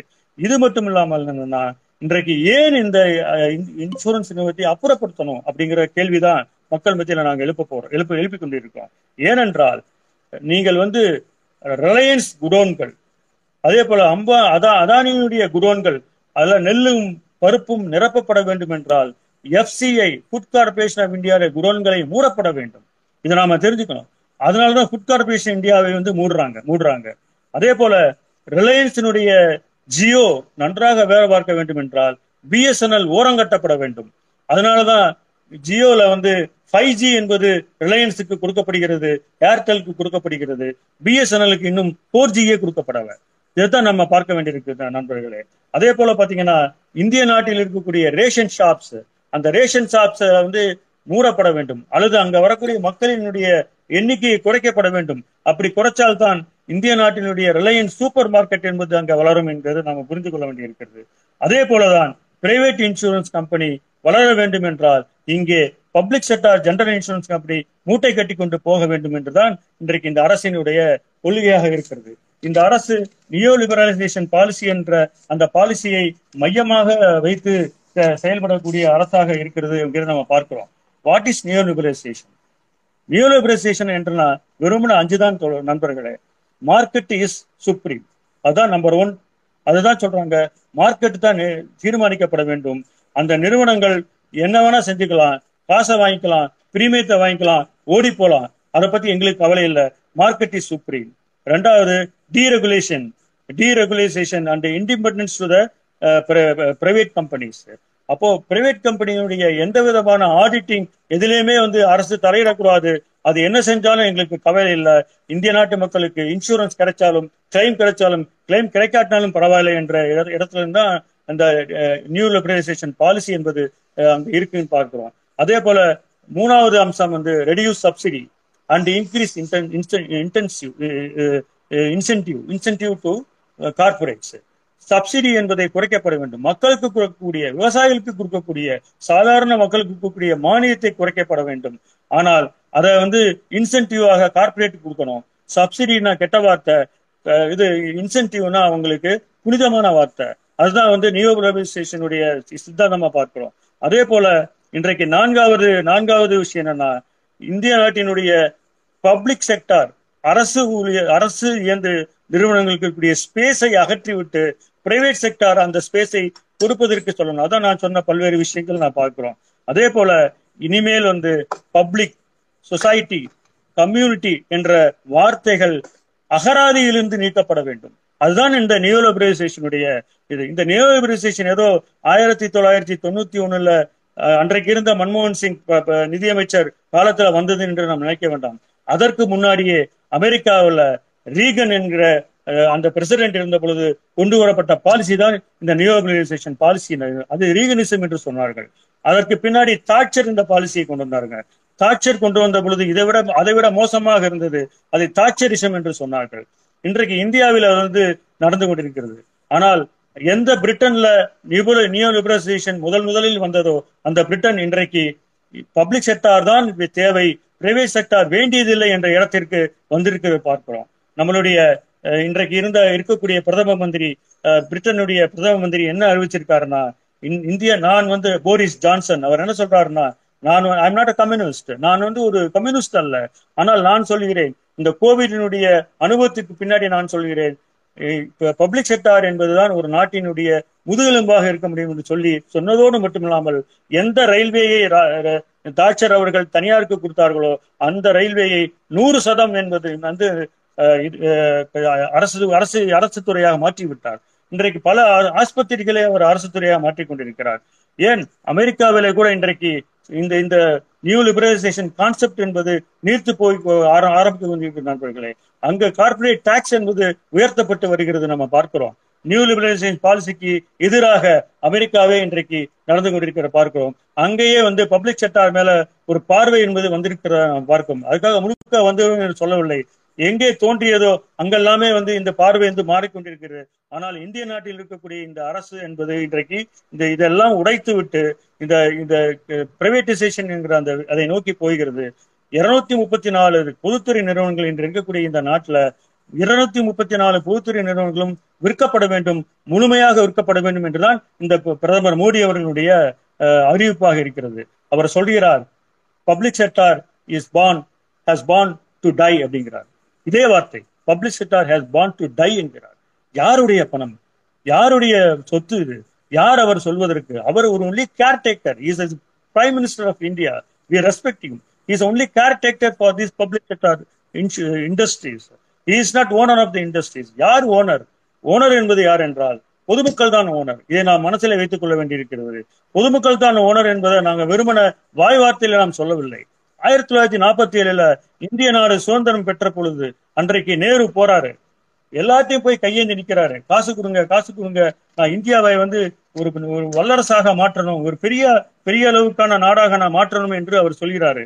ஆனால் யார் எந்த அன்றைக்கு இருந்த முதலாளிகள் ஜிஆர்டி டாடா அல்லது பிர்லா யாருமே வந்து அவங்க காசு கொடுத்துக்கு ரெடியா இல்லை. ஆனால் நிறைய திட்டங்களை அவர்கள் சொன்னார்கள்.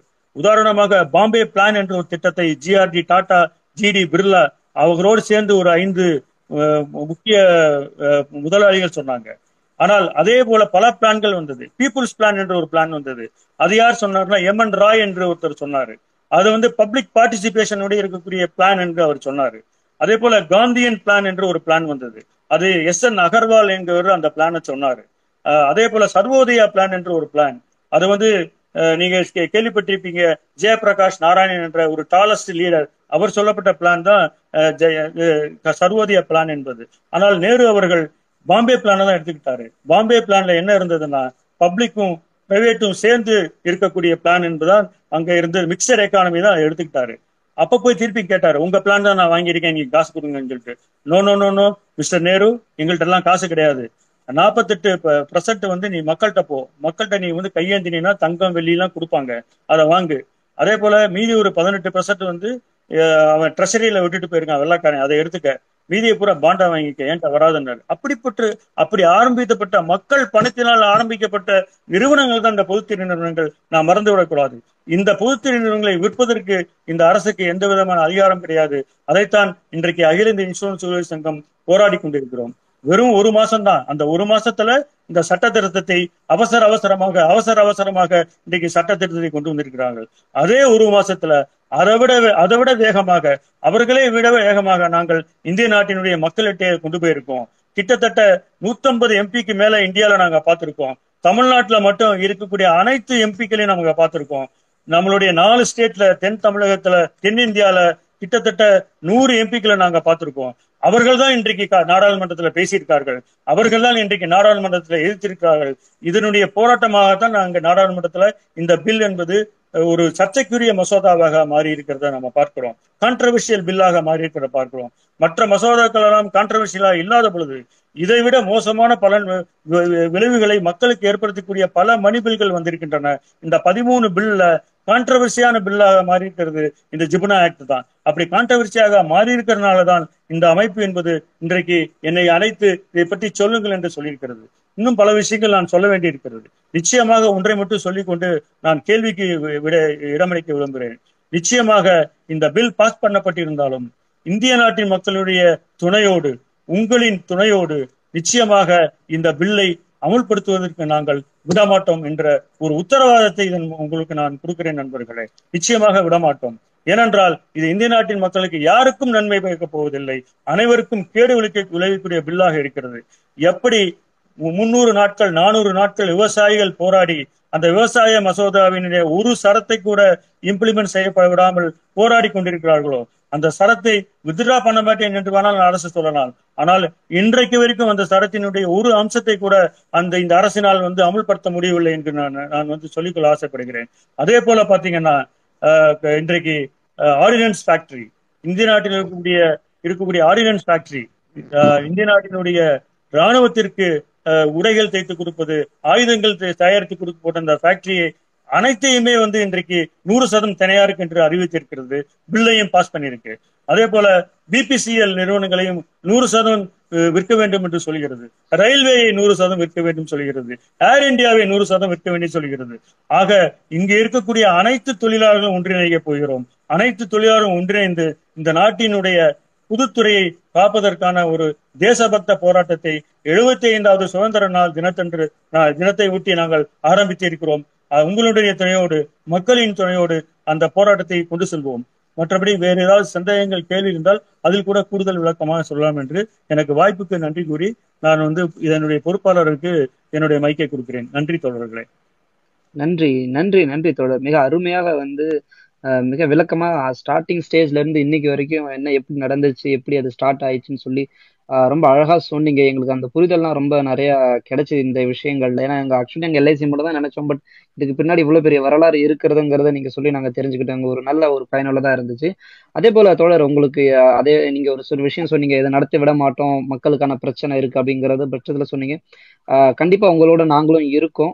மக்களுடைய விஷயத்துல வந்து எந்த ஒரு பிரச்சனையா இருந்தாலும் அதுக்கு ஒன்றிய வீரர்களாக நாங்களும் குரல் கொடுப்போம்.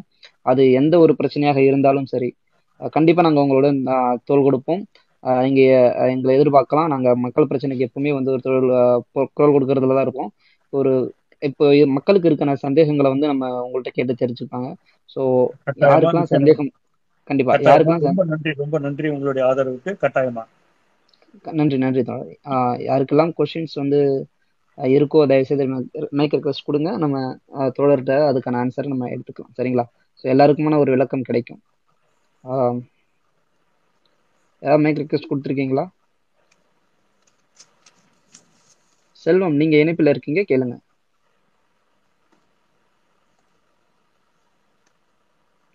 செல்வம் நீங்க கேட்கலாம் உங்களுடைய கேள்வியை.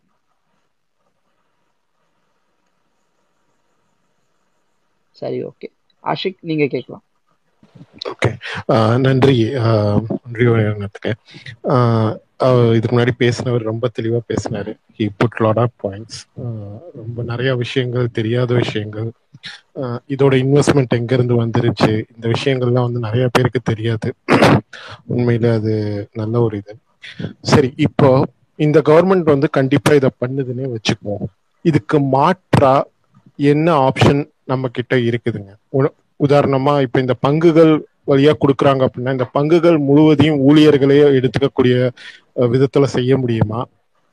இல்ல இந்த இந்த பங்குகளை எல்லாம் ஊழியர்களே வாங்கிக்கலாம் எல்ஐசி ஊழியர்களே வாங்கிக்கலாம் அப்படிங்கிற மாதிரி ஒரு ஆப்ஷனை கொடுக்க முடியுமா? இல்ல இது கார்ப்பரேட் கையில தான் போயாகணுமா எனக்கு இதை எந்த வகையில பாதுகாக்க முடியும் அப்படிங்கிற ஒரு கவலை இருக்குது. சோ அதுக்கு எந்த மாதிரியான ஆப்ஷன்ஸ் நீங்க வச்சிருக்கிறீங்க? பதில் சொல்லிடவா இல்ல மொத்தமா சொல்லலாமா இல்ல நீங்க சொல்லுங்க சார். ஓகே ஓகே ரொம்ப அற்புதமான கேள்வி அற்புதமான கேள்வி. முதல்ல வந்து உங்களுடைய வ- வருத்தம் தான் வந்து வருத்தம் அல்லது உங்களுடைய கோபம் தான் வந்து தேவை தேவை. நிச்சயமாக நான் ஏற்கனவே சொன்னது போல இது நாடாளுமன்றத்தில் இந்த பில் பாஸ் பண்ணப்பட்டிருந்தாலும் ஏற்கனவே எல்ஐசி உடைய பங்கு விற்பனை என்ற பில் வந்து போன வருடமே பாஸ் பண்ணப்பட்டு விட்டது. அதுக்கு அது இன்றைக்கு ஒரு சதவீதம் கூட அந்த அந்த பில்லை வந்து தொட முடியல தொட முடியல. பிபிசிஎல் பில் ஏற்கனவே பாஸ் பண்ணப்பட்டு விட்டது. அதனுடைய ஒரு பங்கு பங்கை கூட விற்க வைக்கின்ற அரசாங்கம் அந்த அளவுக்கு எதிர்ப்பு என்பது மக்கள் மத்தியிலே இருக்கிறது. அப்போ நிச்சயமாக இந்த பில் பாஸ் பண்ணப்பட்டிருந்தாலும் இந்த நிறுவனத்தினுடைய பங்குகளை விற்காமல் தடுப்பதற்கான அனைத்து விதமான மக்கள் போராட்டத்தையும் நாங்கள் நடத்த தயாராக இருக்கிறோம். நிச்சயமாக செய்வோம். நிச்சயமாக இந்த பில்லை வந்து வந்து நான் நிச்சயமாக இந்த சட்டத்தை வந்து அமலாக்கத்திலே நாங்கள் தடைக்கற்களாக நிற்போம். அதுதான் வந்து நம்மளுடைய சக்தியா இருக்கிறது. அதற்கு அரசியல் ரீதியாகவும் நாங்கள் முன்னெடுப்புகளை பல முன்னெடுப்புகளை செய்கிறோம் செய்கிறோம். அஹ், இந்த அரசினுடைய எங்க அடிச்சா எங்க வலிக்குங்கிற போன்ற யுக்திகள் எல்லாம் இந்த இன்சூரன்ஸ் ஊழியர்களுக்கு கடந்த முப்பது இருபத்தி ஐந்து வருட காலமான போராட்டத்துல தெரியும். எந்த அரசு எப்படிப்பட்ட வீக்கான அரசு எங்க அடிக்கணும்னு தெரியும். ஆனால் ப்ரூட்டல் மெஜாரிட்டியில நாடாளுமன்றத்துல இந்த விவாதங்களே இல்லாமல் இதை பாஸ் பண்ணப்பட்டிருக்கலாம்.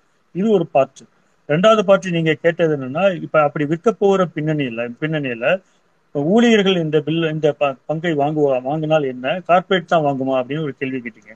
நிச்சயமாக இன்சூரன்ஸில் வேலை பார்க்கக்கூடிய ஒரு ஒரு ஊழியன் கூட இந்த பங்கை வாங்க மாட்டான் வாங்க மாட்டான். ஏன்னா ஏற்கனவே பல நிறுவனங்கள் இந்த அனுபவம் இருக்கு. ஊழியர்களுக்கு ஒரு பங்கை கொடுக்குறோம்னு சொல்லிட்டு அந்த பங்கை கொடுத்துட்ட வாங்கிட்ட பின்னாடி ஊழியர்களுடைய பொருளாதாரம் என்பது மிக சாதாரண மிடில் கிளாஸ் தான்.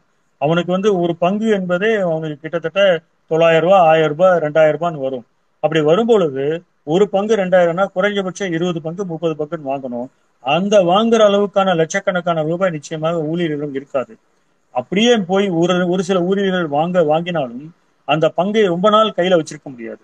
ஏனென்றால் இந்த அரசு பல பொய்களை சொல்லிதான் இந்த அரசு வந்து இந்த பங்கு விற்பனை நடத்தும். அதுல ஒரு புரிய ஒரு ஒரு பொய் என்பது என்றால் ஊழியர்கள் நீங்கள் வாங்கலாமே என்று சொல்லும் நிச்சயமாக சொல்லும். ஊழியர்களுக்காக ஒரு பங்கை கூட அறிவிக்கும் இத்தனை பர்சன்டேஜ் கூட அறிவிக்கும். ஆனால் அகில இந்திய இது நம்மளுடைய இன்சூரன்ஸ் ஊழியர்கள் இதுவரைக்கும் நடத்தின போராட்டத்துல நிச்சயமாக பல அனுபவங்களை பெற்றிருக்கிறார்கள்.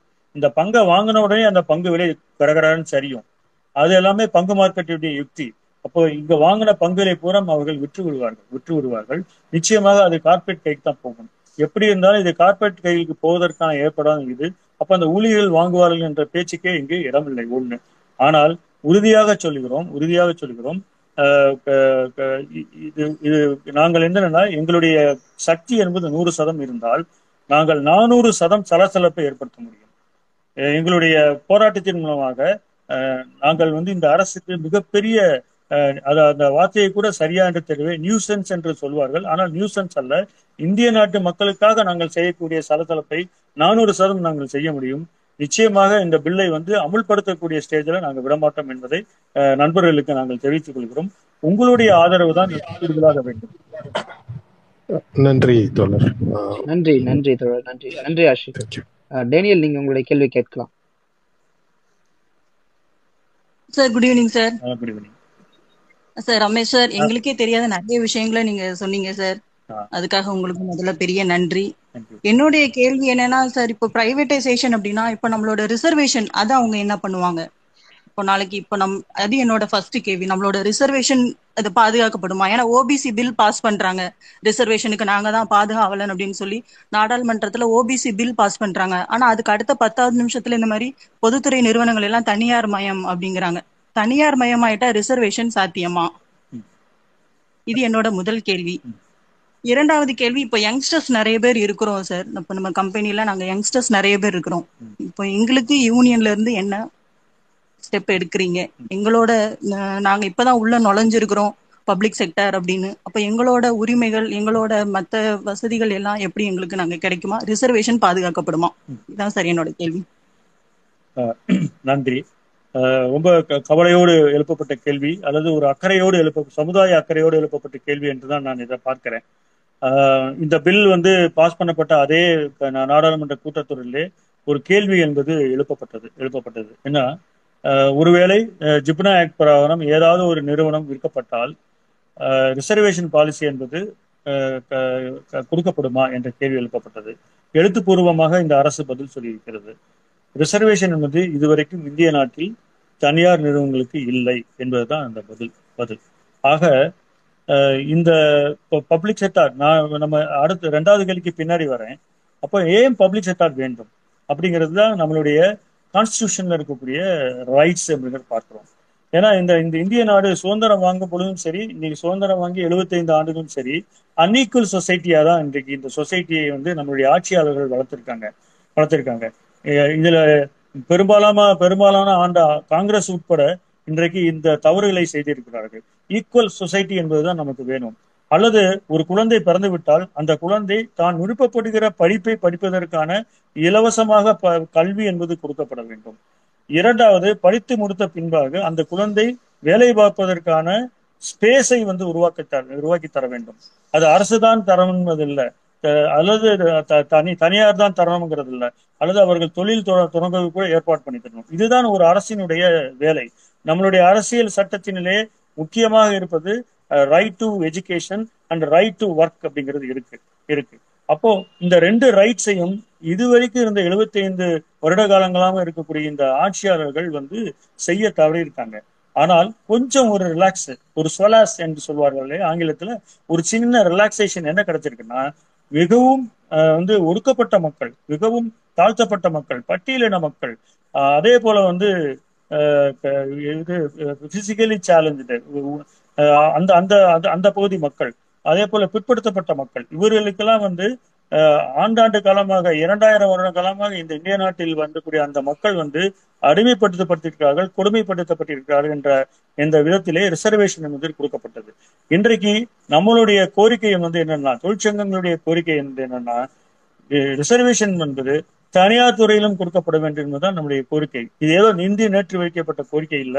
கிட்டத்தட்ட ஒரு ஆறு ஏழு வருடங்களுக்கு முன்பாகவே தொழிற்சங்கங்கள் இந்த கோரிக்கையை வைத்து அதுக்கான போராட்டத்தை நடத்தி கொண்டிருக்கிறோம். அது இது ஒரு பக்கம். ரிசர்வேஷன் என்பது தனியார் தொழில் இருக்காது.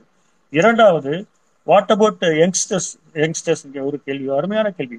நிச்சயமாக இந்த இன்றைக்கு ஒரு பத்து வருடத்துக்குள்ள இந்த வேலைக்கு சென்றிருக்கக்கூடிய பொதுத்துறையில வேலைக்கு சென்றிருக்கக்கூடிய அனைத்து ஊழியர்கள் மத்தியிலும் இருக்கக்கூடிய இந்த கேள்வி.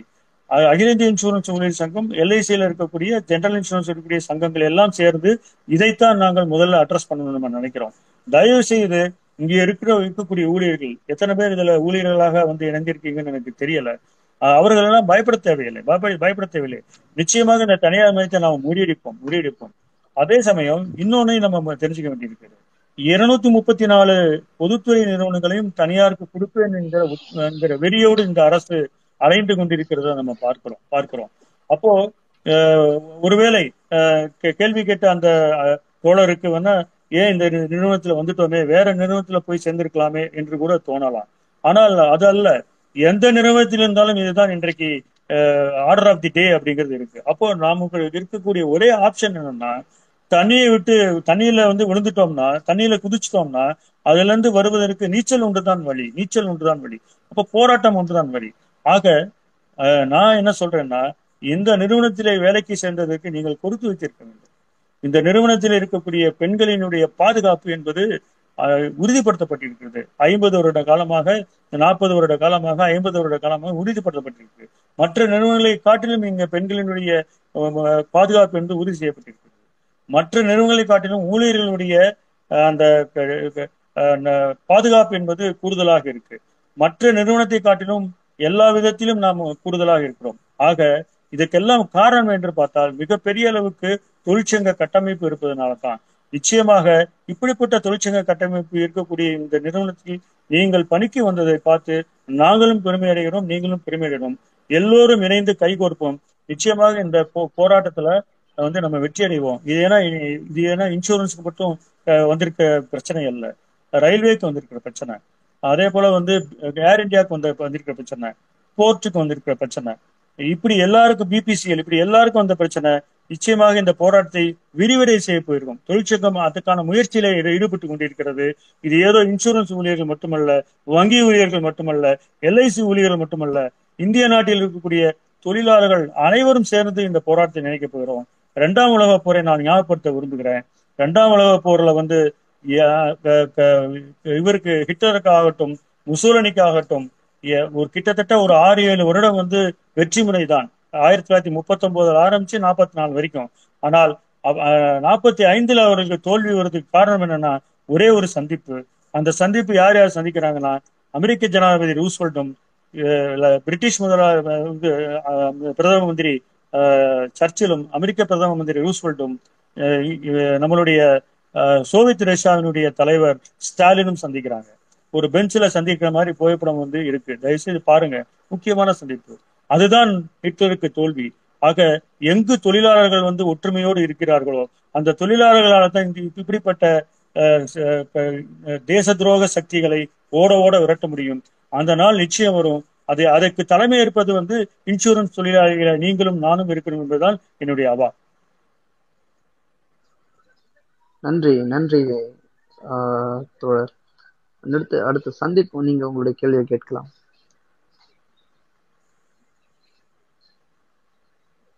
சந்தீப் இணைப்புல இருக்கீங்களா? சூர்யா நீங்க உங்களுடைய கேள்வியை கேளுங்க. ஹலோ சார் சொல்லுங்க. நீங்க சொல்லிட்டு இருந்தது நான் ஃபுல்லா இன்னைக்கு தான் நிறைய விஷயம் இதுல இருக்குன்றதெல்லாம் இன்னைக்கு தான் எனக்கு தெரிய வந்துச்சு ஆக்சுவலா நீங்க சொல்லியிருந்தீங்க இப்போ ஒரு குடிசை இறந்துச்சுன்னா கூட வந்து இப்போ இதுல இருந்து ஒரு ஃபைவ் தௌசண்ட் ருபீஸ் வந்து நீங்க வந்து பண்றீங்கன்னு சொல்லிட்டு. எனக்கு இதுல என்ன டவுட்னா சார் இப்ப நம்ம விவசாயிகள்லாம் இருக்காங்க. இப்ப அவங்க பயிர்லாம் திடீர்னு நட்டமாகும் அதுல சேதம் ஆகும் இப்ப இத வந்து இப்ப நீங்க பண்றதுக்கும் இப்ப பிரைவேடைசேஷன் அதை அவங்க கொஞ்சம் ஏதாச்சும் பேர் பண்ணுவாங்களா சார் ஏதாச்சும் அவங்க ஒரு கொஞ்சம் பெர்சன்டேஜாவது அவங்க அதுக்கு ஒர்க் பண்ணுவாங்களா? இல்ல அந்த இதுக்குள்ளேயே அவங்க போக மாட்டாங்களா? அதாவது ரெண்டாயிரத்தி நாலுல சுனாமி வந்தது. அப்போ சுனாமி வந்த பொழுது சுனாமிங்கிற வார்த்தை என்பது இன்சூரன்ஸ் அகராதியில இந்தியால கிடையாது. நமக்கு அந்த வார்த்தையே புதுசுதான் சுனாமிங்கிறது. அது ஸ்பெல்லிங் கூட டிஎஸ்யூஎம் அப்படிங்கிற ஆரம்பிக்கிறது கூட பின்னாடி தான் நம்ம தெரிஞ்சுக்கிட்டோம். அதனால அந்த சுனாமிங்கிற வார்த்தை என்பது இன்சூரன்ஸ் பாலிசியில இல்ல. இல்ல. அப்போ அரசு பொது இன்சூரன்ஸ் நான்கு நிறுவனங்கள் நான்கு நிறுவனங்கள் சுனாமிய ஆக்ட் ஆஃப் காட் பெருசுன்னு எடுத்துக்கிட்டோம். ஆக்ட் ஆஃப் காட் பெரில்ஸ் எடுத்துக்கிட்டு சுனாமிக்கு ஏற்பட்டிருக்கக்கூடிய நட்டத்தை நாங்கள் உடனடியாக செட்டில் பண்ணோம். ஏன்?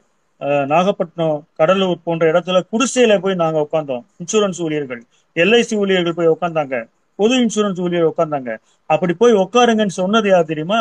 அன்றைக்கு இருந்த நிதியமைச்சர் சிதம்பரம் அவர்கள். கூப்பிட்டாரு இன்சூரன்ஸ் ஊழியர்களை இது வந்து மக்களுக்கான சேவை செய்யும் நேரம். நீங்கள் உங்களுடைய உங்களுடைய சுகதுக்கங்களை பார்க்காமல் அங்க போங்கன்னாங்க. நாங்க அங்க போய் உட்கார்ந்து இன்சூரன்ஸ் பாலிசியே வந்து இருக்காது. சுனாமியில அடிச்சு போயிருக்கோம். ஏதாவது ஒரு டாக்குமெண்ட் கொடுத்தாங்கன்னா உடனடியாக அங்கேயே கிளைம் செட்டில்மெண்ட் எல்லா சட்டத்திட்டத்தையும் நொறுக்கி விட்டு நாங்கள் கிளைம் செட்டில் பண்ணோம்.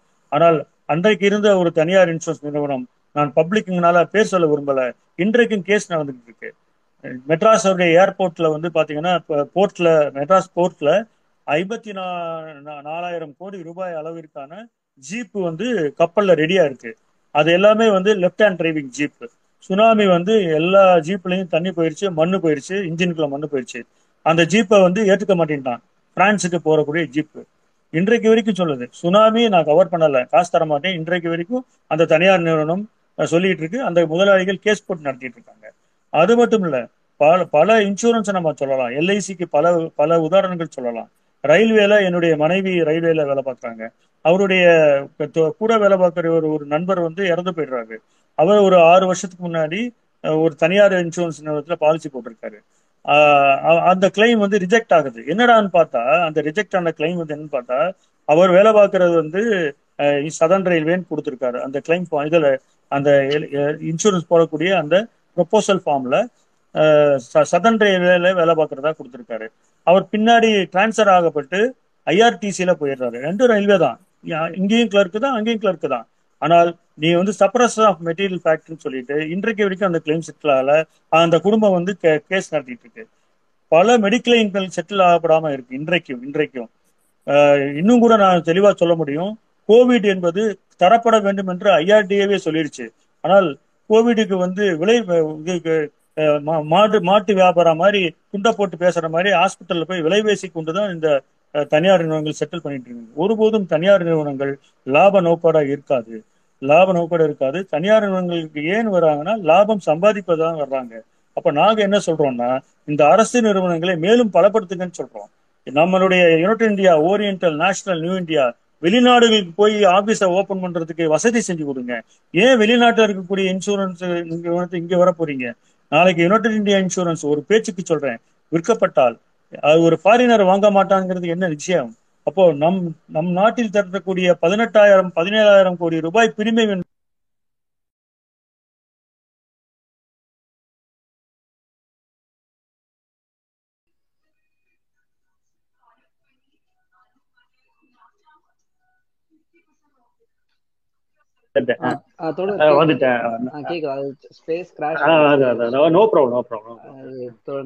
அதான். நீங்க கண்டினியூ பண்ணுங்க. அதுதான் அந்த அந்த அந்த கேள்விக்கு பதில் சொல்லி முடிச்சிட்டேன்.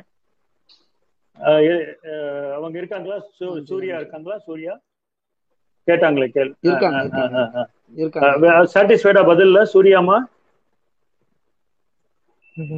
அவங்க லிசனர்ல இருக்காங்க. வேற யாராச்சும் கேள்விகள் கேட்க வேண்டியதா இருந்தா தொடர்ந்து கேளுங்க. ஆ, தொடர் உங்களுடைய டைம் எந்த ஒண்ணு ஒண்ணு. எனக்கு எனக்கு ஒன்றும் discuss பிரச்சனை இல்லை. எனக்கு ஒன்றும் பிரச்சனை இல்லை. நன்றி நன்றி நன்றி. ஒரு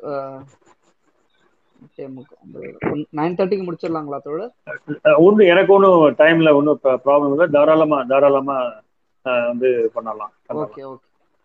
நன்றி நன்றி தொடர் நன்றி. தேங்க்யூ சூர்யா சூர்யா லைன்ல இருக்கீங்க. உங்களுக்கு அந்த கேள்விகள் திருப்திகரமா இருந்ததா? அது ஆன்சர் அப்படின்னு சொல்லி கேட்கிறாரு சார் அதுல வந்து இப்ப நம்ம கவர்மெண்ட்ல வந்து இப்ப அந்த இப்ப ஒரு? நெல் சேதமாகுது அந்த பயிர் சேதமாகுது அப்படின்ற பட்சத்துல அதுக்கு என்ன சார் கிளைம் பண்ணுவாங்க. ஃபார்மர்ஸ்க்கு சொல்றேன் சொல்றேன். அதாவது ரொம்ப அருமையான கேள்வி. ஆக்சுவலா வந்து பாத்தீங்கன்னா நம்மளுடைய இதுல வந்து? அக்ரிகல்ச்சர் அக்ரி கேக்குதா? கேக்குதா? ஹலோ சார் கேக்குதுங்க சார். ஹலோ தொடர் கேக்குது நீங்க தொடர்ந்து பேசுங்க. கேக்குதா? புருஸ் ஆ கேக்குது கேக்குது. நம்மளுடைய இதுல வந்து பாத்தீங்கன்னா அக்ரிகல்ச்சர் இன்சூரன்ஸ் அப்படிங்கிறது ஆரம்பத்துல வந்து ரொம்ப ஆர்வமாக வந்து பிரைவேட் இன்சூரன்ஸ் வந்தது. ஐசிஐசிஐ லம்பார்டு பஜாஜ் அலைன்ஸ் இது போன்ற பல்வேறு பிரைவேட் வந்தாங்க. ஒன்று ரெண்டு வருஷத்துல வந்து லட்சம் ஆகுதுன்னு சொன்ன உடனே அவங்க இப்ப அக்ரிகல்ச்சர் இன்சூரன்ஸ் செய்வதை விட்டு விட்டார்கள். நான்கு இன்சூரன்ஸ் கம்பெனி தான் இன்னைக்கு அஜி அக்ரிகல்ச்சர் இன்சூரன்ஸ் வந்து நம்ம பண்ணிட்டு இருக்கோம். அதுல வந்து பாத்தீங்கன்னா அந்த அக்ரிகல்ச்சர் இன்சூரன்ஸ்லுமே நமக்கு நஷ்டம் தான் ஜாஸ்தி. நஷ்டம் தான் ஜாஸ்தி. ஆனாலும் இந்த நஷ்டத்தை வந்து அரசு நிறுவனமாக இருப்பதால் மக்களின் சேவையை பிரதானமாக கொண்டு இருப்பதால் நாங்கள் இந்த அக்ரிகல்ச்சர் இன்சூரன்ஸ் மெடிக்கல் இன்சூரன்ஸ் அதே போல வந்து இது வங்கி கணக்கு வச்சிருந்தா போதும். எந்த வங்கி வேணா இருக்கலாம். அதுல பன்னெண்டு ரூபாய் நீங்க பிடிச்சிக்கங்கன்னு எழுதி கொடுத்தா போதும். வருஷத்துக்கு பன்னெண்டு ரூபாய் பிடிப்பாங்க. விபத்துல இறந்து போனா வந்து இரண்டு லட்சம் ரூபாய் வந்து அந்த குடும்பத்துக்கு போய் சேர்ந்துரும். டெத் சர்டிபிகேட் லீகல் சர்டிஃபிகேட் இருந்தா போதும். விபத்துல இறந்ததுனால வந்து எஃப்ஐஆர் வேண்டியிருக்கும். இதை கொடுத்தாச்சுன்னா ரெண்டு லட்சம் ரூபாய் போதும். அப்போ இப்படிப்பட்ட சேவை எங்களுடைய இப்போ பொது இன்சூரன்ஸ் நிறுவனங்களினுடைய அந்த நேஷனலைசேஷன் ஆக்ட் நேஷனலைசேஷன் ஆக்ட் வந்த பொழுது ஜிப்னா ஆக்ட் வந்த பொழுது என்ன சொல்லப்பட்டது என்றால் இன்சூரன்ஸ் சேவையை ஒவ்வொரு மூலை முறுக்கில் இருக்கக்கூடிய கிராமப்புற மக்களுக்கு கொண்டு செல்ல வேண்டும் என்றுதான் முதன் முதலில் அன்றைக்கு இந்திரா காந்தி அம்மா சொன்னாங்க. அதே போல இந்த இன்சூரன்ஸ் நிறுவனங்களுக்கு வரக்கூடிய லாபம் இந்த லாபத்தை இந்திய நாட்டின் கட்டமைப்பிற்கு உதவ வேண்டும் என்று சொன்னார்கள். மூன்றாவதா சொன்னாங்க இந்த இன்சூரன்ஸ் துறை என்பது லஞ்ச லாவண்யமற்ற ஒளிவு மறைவற்ற துறையாக இருக்கணும்னு சொன்னாங்க. இன்றைக்கு வரைக்கும் இந்த மூன்றையும் நாங்கள் எக்ஸாம்பிளடியா இருக்கோம். எக்ஸாம்பிளடியா இருக்கோம். விசு என்று நீங்க ஒரு நாடக நடிகர் சினிமா நடிகர் டைரக்டர் இருந்தார். அவருடைய தம்பி வந்து இறந்து போனாரு கிஷ்பு. அப்போ அவர் ஒரு சன் டிவியில வந்து அந்த நிகழ்ச்சி நடத்துவார் அரட்டை அரங்கம் சொல்லிட்டு. அதுல சொல்றாரு. என்ன சொல்றாருன்னா என் தம்பி கிஷ்மு இறந்து போனான். நான் வந்து death certificate legal arrive certificate அது இதுன்னு போய் நின்று கையில இருந்து காசு கொடுத்து தான் நான் வந்து லஞ்சம் கொடுத்து தான் நான் அதெல்லாம் பெற வேண்டியது இருக்குங்கிறத நான் வந்து மன வருத்தத்தோட நான் பதிவு பண்றேன். அவர் அந்த ஓப்பன் டாக்ல சொன்னது. ஆனால் லைஃப் இன்சூரன்ஸ் பாலிசி மட்டும் என்னைய கூப்பிட்டு காசு கொடுத்தாங்க. அந்த என்னை ரா- ராஜ உபசாரம் பண்ணாங்க எல்ஐசில என்று சொல்லப்பட்டது. இன்னொரு விஷயத்த நான் குறிப்பிட விரும்புறேன். ரஜினிகாந்த் அவர்கள் ரஜினிகாந்த் அவர்கள் அவர் சிவராஜாக இருந்த பொழுது ஒரு எல்ஐசி பாலிசி எடுத்திருக்காரு. சிவராஜுங்கிற பேர்ல. ஒரு லட்சம் ரூபாய்க்கு பாலிசி எடுத்திருக்கிறாரு. இன்றைக்கு சூப்பர் ஸ்டாரா மாறிட்டாரு. அவருக்கு பல அட்ரஸ் மாறி போயிருச்சு. அவர் இந்த பாலிசி முடிஞ்சு போச்சு முடிஞ்சு போச்சு. அந்த பாலிசியை வந்து வந்து வாங்கிக்கன்னு சொல்லிட்டு ஆறு வருஷம் ஏழு வருஷம் எட்டு வருஷம் வந்து லெட்டர் போட்டுட்டே இருக்காங்க. அதுவும் அந்த அட்ரஸுக்கு போயிட்டே இருந்திருக்கு. இவருக்கு தெரியாது. அப்புறம் ஒரு நாள் ஒரு ஏஜென்ட் கண்டுபிடிச்சு இவர் ரஜினிகாந்துங்கன்னு சொல்லிட்டு அந்த அவங்க ஒய்ஃப் லதாட்ட போயிட்டு சொல்லியிருக்காங்க. அவங்க வந்து அன்றைக்கு வட்டியோட சேர்ந்து அந்த பணத்தை வந்து கொடுத்துருக்காங்க. அந்த ரஜினிகாந்த் தன்னுடைய கைப்பட எழுதின கடிதம் வந்து இன்றைக்கு எல்ஐசியில் இருக்கு. ஆக எந்த நோக்கத்துக்காக இன்சூரன்ஸ் வந்து தனி தேசியமயமாக்கப்பட்டதோ லஞ்ச லாவணி மற்ற துறையாக எல்ஐசியும் இருக்கிறது நான்கு பொதுத்துறை இன்சூரன்ஸ் நிறுவனங்களும் இருக்கு அதில் இருக்கக்கூடிய ஊழியர்களும் அது அப்படி இருக்காங்கன்னு பார்க்கிறோம். அதே போல நாங்கள் திரட்டிய பிரிமியத்துல கிட்டத்தட்ட ஏழு லட்சத்தி ஓராயிரம் கோடி ரூபாய் பனிரெண்டு ஐந்தாண்டு திட்டங்களுக்கு நாங்க வந்து இன்வெஸ்ட்மெண்ட்டாக போட்டிருக்கோம். பனிரெண்டு ஐந்தாண்டு திட்டங்கள். இந்திய நாட்டில் இருக்கக்கூடிய பல்வேறு கட்டமைப்புகளுக்கு பாலத்துக்கு கிராமப்புற மக்கள் இருக்கக்கூடிய குடிநீர் தொட்டிகளுக்கு பள்ளிக்கூடங்களுக்கு என்று நாங்கள் இன்வெஸ்ட் பண்ணியிருக்கோம். வெறும் நாலு பர்சன்ட் இன்ட்ரெஸ்ட் தான் அரசு எங்களுக்கு திருப்பி கொடுக்குது. நாலு பர்சன்ட் தான் இன்ட்ரெஸ்ட் கொடுக்குது.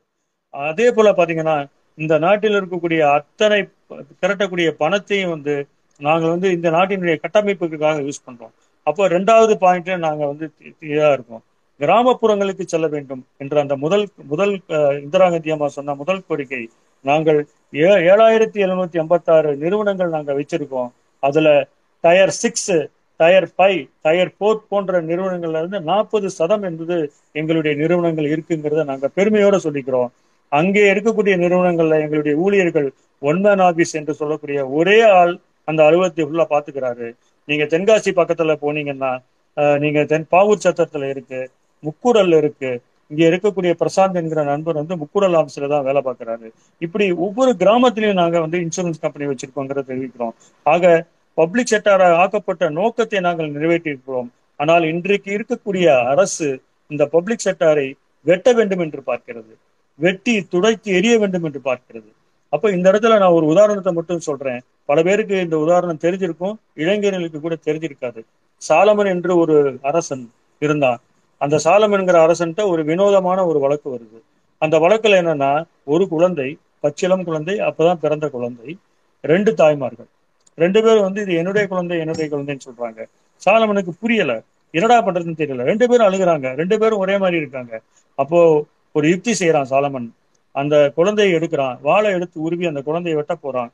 ஆஹ் ஒரு தா ஒரு தாய் வந்து அதை பார்த்து சிரிக்கிறாள். ஒரு தாய் வந்து கதறி வந்து காலில் வந்து விழுகிறாள். அந்த பெண்ணிடம் வந்து அந்த குழந்தையை கொடுத்து போ என்று சொல்கிறார் ஆக இந்த நிறுவனத்தை வெட்டுவதற்காக ஊழியர்களாகிய நாங்களும் பொதுமக்களாகிய நீங்களும் துடித்துக் கொண்டிருக்கிறோம். ஆனால் இன்று இருக்கக்கூடிய இந்த அரசும் இந்த கார்ப்பரேட் நிறுவனங்களும் இதை பார்த்து கொக்கரித்துக் கொண்டிருக்கிறது. நிச்சயமாக இந்த காலத்தை நாம் மாற்றுவோம் நண்பர்களே. நன்றி நன்றி தோழர் நன்றி. ஆஹ் தோழர் அப்புறம் இன்னொரு சின்ன ஒரு ரெக்வஸ்ட். நீங்கள் உங்களுக்கு சரின்னு பட்டுச்சுன்னா அடுத்த வாரமும் வந்து தொடர்ந்து வந்து இதுக்கான பிரச்சனைகள் வந்து நம்ம பேசலாம். ஏன்னா இது ஒரு வாரத்துல முடிக்கக்கூடிய ஒரு ஒரு ஸ்பேஸ்ல முடிக்கக்கூடிய விஷயங்கள் இல்ல. நிறைய இருக்கு இதை பத்தி பேசுறதுக்கு. நீங்க ஓகே சொல்லிங்க அப்படின்னா நம்ம வந்து அடுத்த வாரமும் செஷன் வைக்கலாம். தொடர்ந்து இதை பத்தி பேசிக்கிட்டே இருக்கலாம். நம்ம வந்து இதுக்கான விழிப்புணர்வை நம்ம மக்கள்கிட்ட கொண்டு போய் சேர்த்துக்கிட்டே இருக்கலாம். தாராளமா தாராளமா பேசலாம். பேசுவதற்கான நிறைய ஆட்களுமே இருக்காங்க. ஒராய ஆள் பேசினா கூட போர் அடிக்கும். வேற வேற ஆட்களை கூட நம்ம ட்ரை பண்ணலாம். அஹ் எனக்கு பேசுவதற்கு ஒன்றும் சங்கடம் இல்லை. வேற வேற ஆட்கள் பேசினா நன்றா இருக்குங்கிறது என்னுடைய ஒரு கருத்து. அப்படிப்பட்ட ஆட்கள் நிறைய நம்ம இருக்காங்க நம்மகிட்ட இருக்காங்க. கண்டிப்பா கண்டிப்பா கண்டிப்பா தோழர் கண்டிப்பா. ஆஹ் மனோஜ் ஆஹ் நீங்க இருக்கீங்க. உங்களோட இணைப்புல இருக்கீங்க. நீங்க உங்களுடைய கேள்வி கேளுங்க. Hello. Sir Ramesh sir.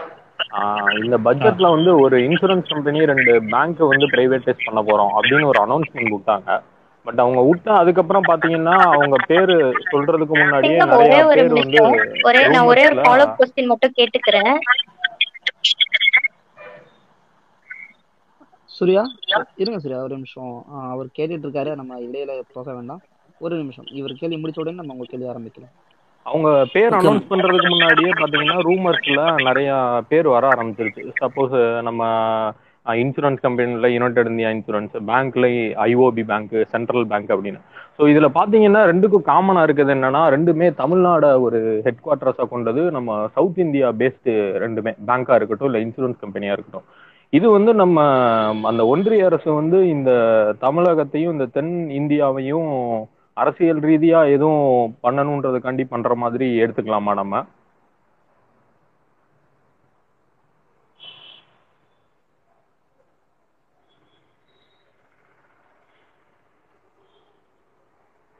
Sir speaker on பண்ணிட்டு அப்படியே பேசுங்க சார். ஓ ஓகே இப்ப கேக்குதா? கேக்குதுங்க சார். கேக்குது கேக்குது. மனோஜ் மனோஜ் வந்து ரொம்ப அருமையான கேள்வி கேட்டிருக்காரு. ஒரு நுட்பமான கேள்வியும் கூட நுட்பமான கேள்வியும் கூட.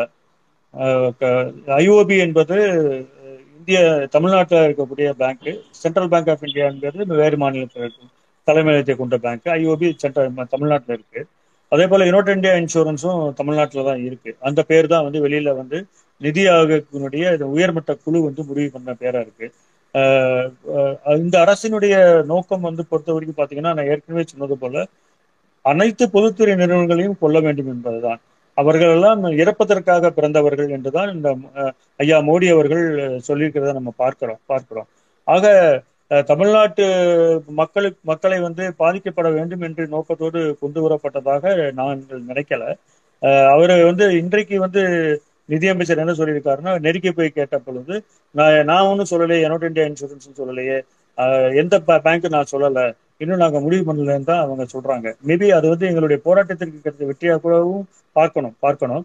ஆஹ் ஆனால் அரசின் நோக்கம் என்பது நான்கு நிறுவனங்களையும் தனியாருக்கு நூறு சதம் கொடுக்க வேண்டும் என்பதுதான்.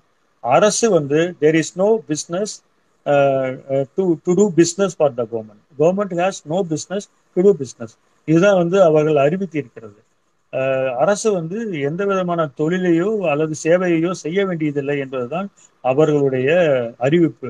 இதைத்தான் தாச்சர் அவர்களும் அன்றைக்கு சொன்னார்கள். சொன்னார்கள். Government has has no business to do பிஸ்னஸ்னு சொன்னாங்க. ஆனால் இன்றைக்கு அங்கு அஹ், அந்த அந்த ரிவர்சல்ல அது வந்து அங்க போயிட்டு இருக்கு நிச்சயமாக நம்மளுடைய போராட்டத்தின் மூலமாக அஹ், நிச்சயமாக மக்களுடைய போராட்டத்தின் மூலமாக தொழிலாளர்களின் போராட்டத்தின் மூலமாக இந்த அரசை எல்லா பில்களையும் திரும்ப பெற செய்ய முடியும். அதற்கான சக்தி என்பது நிச்சயமாக மக்கள்கிட்ட இருக்கு இருக்கு. நான் ஏதோ வெறும்ன அஹ், தொழிற்சங்கவாதிங்கிறதுனால இதை சொல்லலை. ஏற்கனவே ஆயிரத்தி தொள்ளாயிரத்தி எண்பத்தி அஞ்சுல ஸ்பிளிட் பில் அப்படின்னு எல்ஐசியில கொண்டு வரப்பட்டது. அப்போ ராஜீவ் காந்தி வந்து பிரதம மந்திரியா இருக்காரு. அஹ் ஆயிரத்தி தொள்ளாயிரத்தி எண்பத்தஞ்சு. அவருடைய எம்பிக்களின் எண்ணிக்கை நானூத்தி எண்பது. நானூத்தி எண்பது நானூத்தி எண்பத்தஞ்சு எண்பத்தஞ்சு. அவ்வளவு புரூட்டல் மெஜாரிட்டியில ஜெயிச்சு வராரு ராஜீவ் காந்தி. அப்படி வ- வரும் வரும்பொழுது அஹ் ஜெயிச்சு வரும்பொழுது அந்த ஸ்பீட் பில் வந்து ஒரே ஃபர்ஸ்ட் பில் அதுதான் அந்த ஃபர்ஸ்ட் பில் அவர் ஆட்சியில அந்த பில் பாஸ் பண்ணப்படுது. பின்னாடி எல்ஐசி தோழர்கள் அகில இந்திய இன்சூரன்ஸ் ஊழியர் சங்கம் வந்து போராட்டம் நடத்துறோம். நடத்தி அவர்கிட்ட போய் பேசுறோம். இங்க இருக்கக்கூடிய அறிவுஜீவிகள் எல்லாம் வைத்து கொண்டு பேசுறோம். பேசும் பொழுது அந்த எப்படி இப்ப நாலு கம்பெனியா united India oriental national new India இருக்கிறதோ அதே போல எல்ஐசியை நான்காக பிரிக்கிறதுக்கான அந்த பில் அது. அந்த பில்லு வித்ரா செய்யப்பட்டோம். ராஜீவ்காந்தி ராஜீவ் காந்தி அரசு வந்து அந்த பில்லை வந்து பார்லிமெண்ட்ல நான் வித்ரா பண்ணிக்கிறேன்னு சட்டமேற்று பெற்ற பின்னாடி அந்த வித்ரா பண்ணப்பட்டது. இதுதான் வந்து நம்மளுடைய போராட்டத்தின் வெற்றி. அப்போ நம்ம போராட்டத்தை ஒரு முனையிலிருந்து மட்டும் நாம் நடத்த போவதில்லை. இந்த போராட்டத்தை மக்கள் துணையோடு மக்கள் மன்றத்திலே நாங்கள் நடத்தப் போகிறோம். அதே போல அறிவுஜீவிகள் துணையோடு நடத்தப் போகிறோம். அதே போல வந்து அறிவாளர்கள் அரசியல்வாதிகள் மத்தியிலும் நாங்கள் நடத்தப் போகிறோம். அப்படிங்கிற பொழுது இந்த நெருக்கடியின் மூலமாக இந்த அரசை ஒரு இந்த இந்த இல்ல அத்தனை பில்லுகளையும் திரும்ப பெறுவதற்கான இடத்துக்கு கொண்டு வர முடியும் என்று நினைக்கிறேன் தோழர்களே. அதுதான் சொன்னேன். இந்த அரசை யாராலையும் வந்து தோற்கடிக்க முடியாது. இதனுடைய வாட்டர்லூ என்பது இதனுடைய தோல்வி என்பது தொழிலாளர்கள் கையில் தான் அவர் இருக்கும் ஹலோ. சார் இது இப்ப பாத்தீங்கன்னா நம்ம தமிழ்நாடுன்னு எடுத்துக்குவோமே. நம்ம தமிழ்நாடு அரசு வந்து அரசு ஊழியர்களுக்கான காப்பீட்டு திட்டமாகட்டும் நம்ம இப்ப ரீசெண்டா வந்த கவர்மெண்ட் நம்ம பொதுமக்களுக்கான காப்பீட்டு திட்டமா இருக்கட்டும் இது ரெண்டையுமே பாத்தீங்கன்னா யுனைடெட் இந்தியா இன்சூரன்ஸ் தான் எடுத்து பண்ணிட்டு இருக்கு. இது மட்டும் இல்ல நம்ம அந்த பயிர் காப்பீட்டு திட்டமாகட்டும் இந்த மாதிரி எல்லா நலத்திட்டங்களையும் அரசோடது எல்லாத்தையும் யுனைடெட் இந்தியா இன்சூரன்ஸ் தான் பண்ணிட்டு இருக்கு.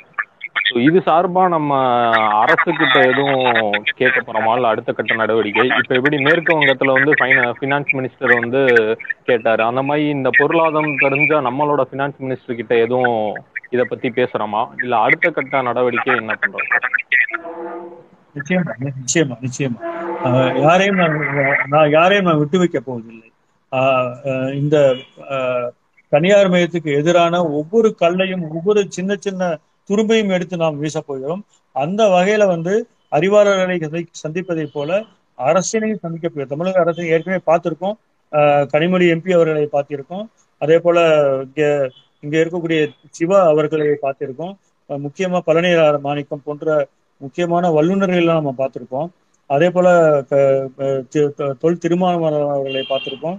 ரவிக்குமார் அவர்களை பார்த்திருக்கோம். இப்படி யார் யாரெல்லாம் வந்து தனியார் மையத்துக்கு எதிரான போராடுவார்களோ அவர்களை பார்த்திருக்கோம் அவர்கள் எல்லாமே வந்து இந்த பில் பாஸ் பண்ண பின்ன பண்ண பின்னாடி நம்மளுடைய தலைவர்களோட நெருக்கமாக பேசி கொண்டுதான் இருக்கிறார்கள்.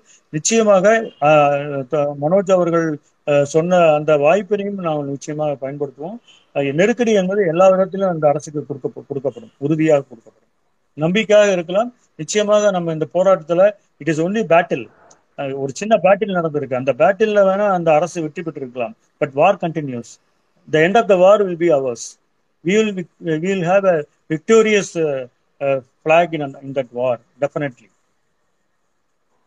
Hello sir இப்ப பாத்தீங்கன்னா இன்னைக்கு நேத்து வந்து நம்ம இண்டிபெண்டன்ஸ் எல்லாம் சீஃப் ஜஸ்டிஸ் வந்து சொல்லியிருந்தாரு. இந்த மாதிரி பார்லிமெண்ட்ல வந்து எந்த ஒரு டிஸ்கஷனும் இல்லாம எக்கச்சக்க பில்லு இந்த தடவை பாஸ் ஆயிருக்கு.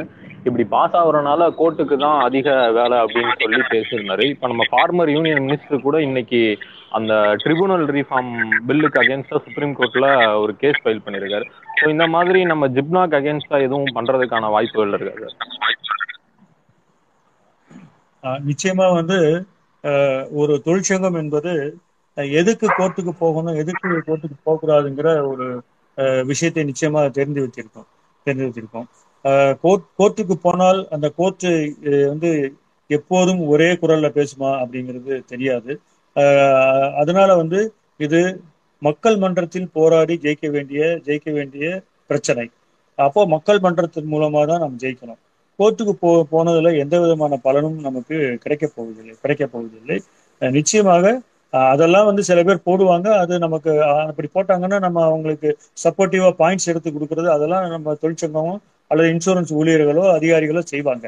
ஆனால் நிச்சயமாக தொழிற்சங்கமாக அப்படி நம்ம பார்க்க முடியாது. தொழிற்சங்கத்துக்கு நோ ஷார்ட்கட் ஷார்ட்கட்டே கிடையாது.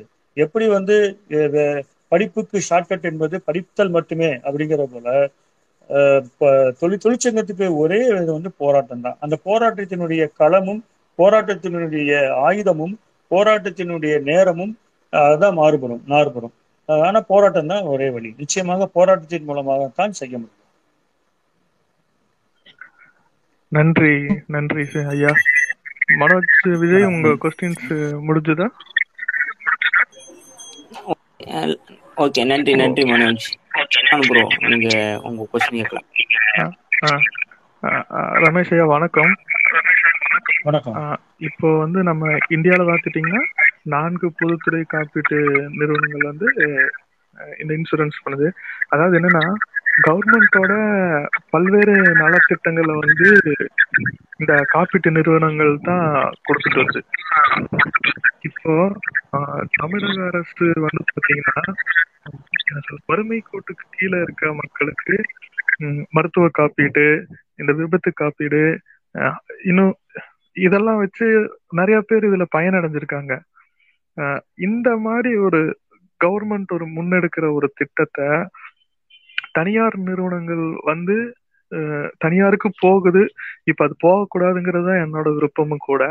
சப்போஸ் அப்படி போகும்போது இந்த நலத்திட்டங்களுக்கு வந்து சாமானிய மக்களுக்கு எட்டாக்கணி ஆயிருமா? அது ஒரு கொஸ்டின் இருக்கு. நிச்சயமா நிச்சயமா. அதுதான் குளோபலைசேஷனுடைய எண்ணமும் கூட. குளோபலைசேஷன் என்ன சொல்லுதுன்னா சொசைட்டி என்பதே இருக்கக்கூடாது அப்படின்னு சொல்லுது. கம்யூனிட்டி என்பது என்கிற வார்த்தையே வந்து அகராதியில இருக்கக்கூடாதுன்னு சொல்லுது. சோசியல் ஆப்ளிகேஷன்ஸ் என்பது இருக்கக்கூடாதுன்னு சொல்லுது. அப்போ தனிநபருக்கு தனிநபர் தான் போராடி தான் ஒவ்வொரு விஷயத்தையும் பெற வேண்டும் என்பதுதான் குளோபலைசேஷன் சொல்லுது. ஆனால் மனித குலம் இன்றைக்கு இவ்வளவு லட்சம் வருடங்கள் வந்து வாழ்ந்து கொண்டிருக்கக்கூடிய மனித குலம் வந்து இவ்வளவு அறிவோடும் இவ்வளவு ஆரோக்கியத்தோடும் வாழ்வது என்றால் அது ஒரு சோசியலாக வாழ்வதுதான் வாழ்வதுதான். அதற்குத்தான் பல்வேறு திட்டங்களையும் பல்வேறு விஷயங்களையும் பல அரசுகள் வந்து மாறி மாறி அஹ், விவாதங்கள் மூலமாக கொண்டு வந்திருக்கிறது. அஹ், நீங்க வந்து அமர்த்தியா சென் அப்படிங்கிற ஒரு ஒரு பொருளாதார அறிஞர் நோபல் பரிசு பெற்றவர். அவருடைய ஒரு புத்தகத்தை படிக்கணும். ஆர்குமெண்டேட்டிவ் இந்தியா அப்படின்னு சொல்லி ஒரு புத்தகத்தை படிக்கணும். அந்த புத்தகத்துல வந்து பாத்தீங்கன்னா எப்படி இந்தியா வந்து தன்னுடைய விவாதங்களின் மூலமாக அந்த காலத்துல அரசவையிலிருந்து அப்புறம் வந்து பல்வேறு அரசுகள் மாறி மாறி டைனாசிட்டி மாறி மாறி வரும்பொழுது இன்றைக்கு வரைக்கும் விவாதங்கள் மூலம் எப்படி சட்டங்கள் நிறைவேற்றப்பட்டிருக்குன்னு பார்க்கிறோம். அப்போ இந்த இப்படிப்பட்ட விவாதங்கள் நீங்க சொன்ன விவாதங்கள் உண்மை. அரசு நிறுவனங்கள் இருக்கக்கூடிய அந்த பொறுப்பு சமுதாய நோக்கு ஒரு கம்யூனிட்டிக்கு கூட மே மேல இருக்கக்கூடிய அந்த நோக்கு வந்து நிச்சயமாக தனியார் நிறுவனங்களுக்கு இருக்க போவதில்லை. தனியார் நிறுவனங்கள் வந்து மடமும் சத்திரமும் வைக்கிறதுக்காக அவங்க இங்க வரல தனியார் நிறுவனம் வருவது என்பது என்பதே வந்து லாபம் சம்பாதிக்கிறது தான் நிச்சயமாக இந்த நலத்திட்டங்கள்லாம் இருக்காது. இதைத்தான் நாம் வந்து நம்மளுடைய போராட்டத்தினுடைய பிரச்சாரத்தினுடைய ஆயுதமாக நம்ம எடுத்துக்கணும். பொதுமக்கள்கிட்ட இதை கொண்டு போகணும் கொண்டு போகணும். அஹ் தனியார் நிறுவனங்கள் வந்தால் எந்த விதமான இன்சூரன்ஸ் பயன்களும் எந்த விதமான மக்களுக்கும் கிடைக்காது அப்படிங்கிறத நம்ம கொண்டு போகணும். அஹ் இதான் உங்களுடைய கேள்விக்கு நான் வரக்கூடிய விளக்கமாக பார்க்கிறேன். நன்றி நன்றி ஐயா.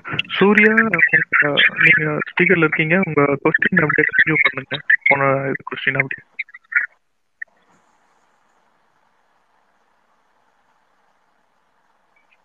சூர்யா ஸ்பீக்கர்ல இருக்கீங்க.